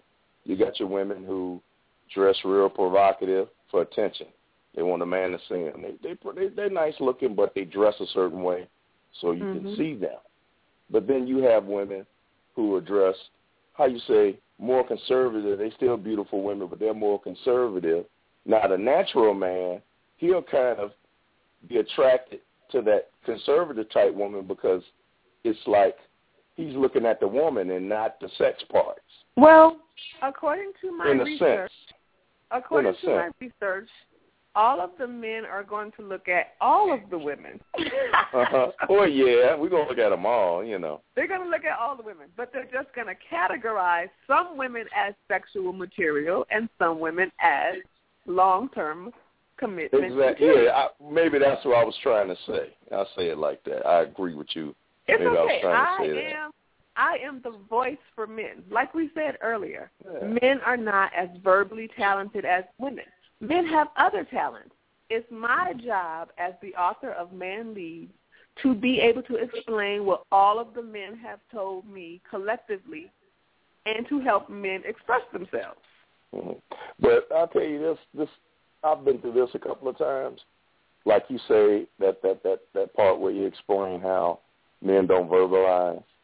I could say I'm kind of guilty of that because at, at certain times, like if you're in the middle of a disagreement, a lot of times we just get quiet because you just don't want to fight. You just don't want to argue, and and they and they don't want they want to talk, but even though they want to talk, it's it's not going well right now. And I and and like men are shut down sometimes. Like I don't right. want to hear. And and see Right. that's another thing because a lot of times when you do try to keep going talking, it just gets worse sometimes. And a lot of men learn how to, well, I got to be quiet, let her calm down because I can't talk to her when she gets like this. And that's a lot of the problem right there. That kills And communication. Right, and if you notice in the book, it's very clear to women that they need to be fair verbal communicators with the men. Mhm. So men really need to get this as a prenuptial or nuptial or relationship agreement because a woman in, in a fair conversation with a man is supposed to ask or pose one thing at a time. If she's going to be fair, because in the Mhm. book he's already going to know that that's considered fair. Uh huh. So if she's Yeah. going to be fair, she needs to pose one question, not add to it, not change it, and not interrupt. Mhm. Yeah. And so, uh but like you're saying, I, I, I appreciate it because basically, from from my knowledge, you're the only one out here that's explaining this. I haven't, you know, I'm a, I call my, I would call myself a reading type of person, but you're the only one out here who's explaining this. Even if- Well- well, just even going to the subject. I say it like that. Well, you You're know what? I want to- I want to publicly apologize to all of everyone that I have to interrupt because we're on the radio. I think that if women, you know, if you were my man, I would not be interrupting you. hmm Oh yeah. I, I would not interrupt anybody who was. Mhm. If you were my man, I would not interrupt you. But because we're on the radio, you know, that causes a situation where I am forced. Oh, I understand. I understand. way. That's that's okay. But I, right, but I advise women to get the book so that they can know exactly how to communicate with a man in a fair, effective way. And this Mhm. fairness creates trust and respect. Uh huh. And that's huge. That's men need this to feel this feeling of trust, safety, and respect when it comes to communicate communicating with their women. You know, a lot of women believe that men don't want to communicate verbally. Mhm. And, and although it's not a man's strength to be a great, talented verbal communicator, men Uh-huh. still want to talk. But men don't want to talk to women who are unsafe to talk to. And I hope all the women Yeah. listening hear Exactly. this now. Because if a man does not have one safe woman to talk to through his woman, he has to go find one. Exactly. Yeah, because you know, I know I know I have a lot of friends, a lot of brothers. They they have a wife or girlfriend, and a lot of times they they might be going through problems. Sometimes they want to talk, and so I sit there and listen to them. You know, go through stuff. And a lot of times they go get another woman not because they don't love their woman, because she kind of push them away. Yeah. And, and the next woman might uh, give him what he's looking for so far as treatment. It ain't even about sex half the time. It's about Well, the way she it treats. becomes it becomes about the sex after the treatment. That's what we need to all yeah, understand. yeah, Yeah. uh huh, yeah, because he doing that. We need too. to all understand that there are steps to this. Yeah. And men are very conscious that they need women in order to be whole. So Mhm. if a man is not feeling whole and being fed properly through his woman, he still needs a woman to properly feed him, and he will get one. Mhm. Oh, and I like a woman that know how to cook too. So, like you say, can't cook. I don't need her. See, I'm I'm from New Orleans. If you can't cook, I ain't got time. I'm from New Orleans too. All right now. I'm Thanks, Gerald. downtown. Gerald, all I right. Gotta, Gerald, I got to get to my next caller before we get okay, out of here. Bro. I appreciate you All calling in. Thank you all. All right, peace. Bye. Caller from the 215-868. Your mic is wide open. Can I get your name and where you're calling from, please? Uh, this is Isis calling out of Philadelphia. Hi, Hi, Isis. How are you both tonight? Good. Doing very well. We only got about Good, two good. minutes, Isis. So give me okay, well, so- two minutes. I, I mean, I had um, some things I would like to say. However, I'll just make it short and sweet. I will be in Atlanta on Saturday. Where can I walk up and get the book? Book, Send not me a- book, book. Send me an email, Isis. Oh yeah, yeah, send me I an tried email. to do that. I sent you that, but I guess I'm not doing it right because I didn't hear from you. R O K I at me dot com. R O K I. Yes. R O K I at me dot com. M as in Mary E. Okay. Will do. Yep. Appreciate I look it. forward. Yes, everything, everything is so so on. Right, make real sure that I told my uh, future son-in-law that Uh-huh. I would not allow him to marry my daughter until both of them had the book, read it, go through it together. Otherwise, uh, I'm telling him because I know her, I'm not going to allow you to marry her. Good move. Make them sign up again. Yes, yes. And the hits And I know they're going to hear this because coming. he's he's listening. He's listening. This he's has a become a stubborn mule, very so yeah. This has become a very popular wedding gift. yes. it has to be done. We need some peace in this world. All right. I Thank you. appreciate Isis. appreciate y'all and you have a blessed night. All right. Thank you. Peace. All right. Peace. All right.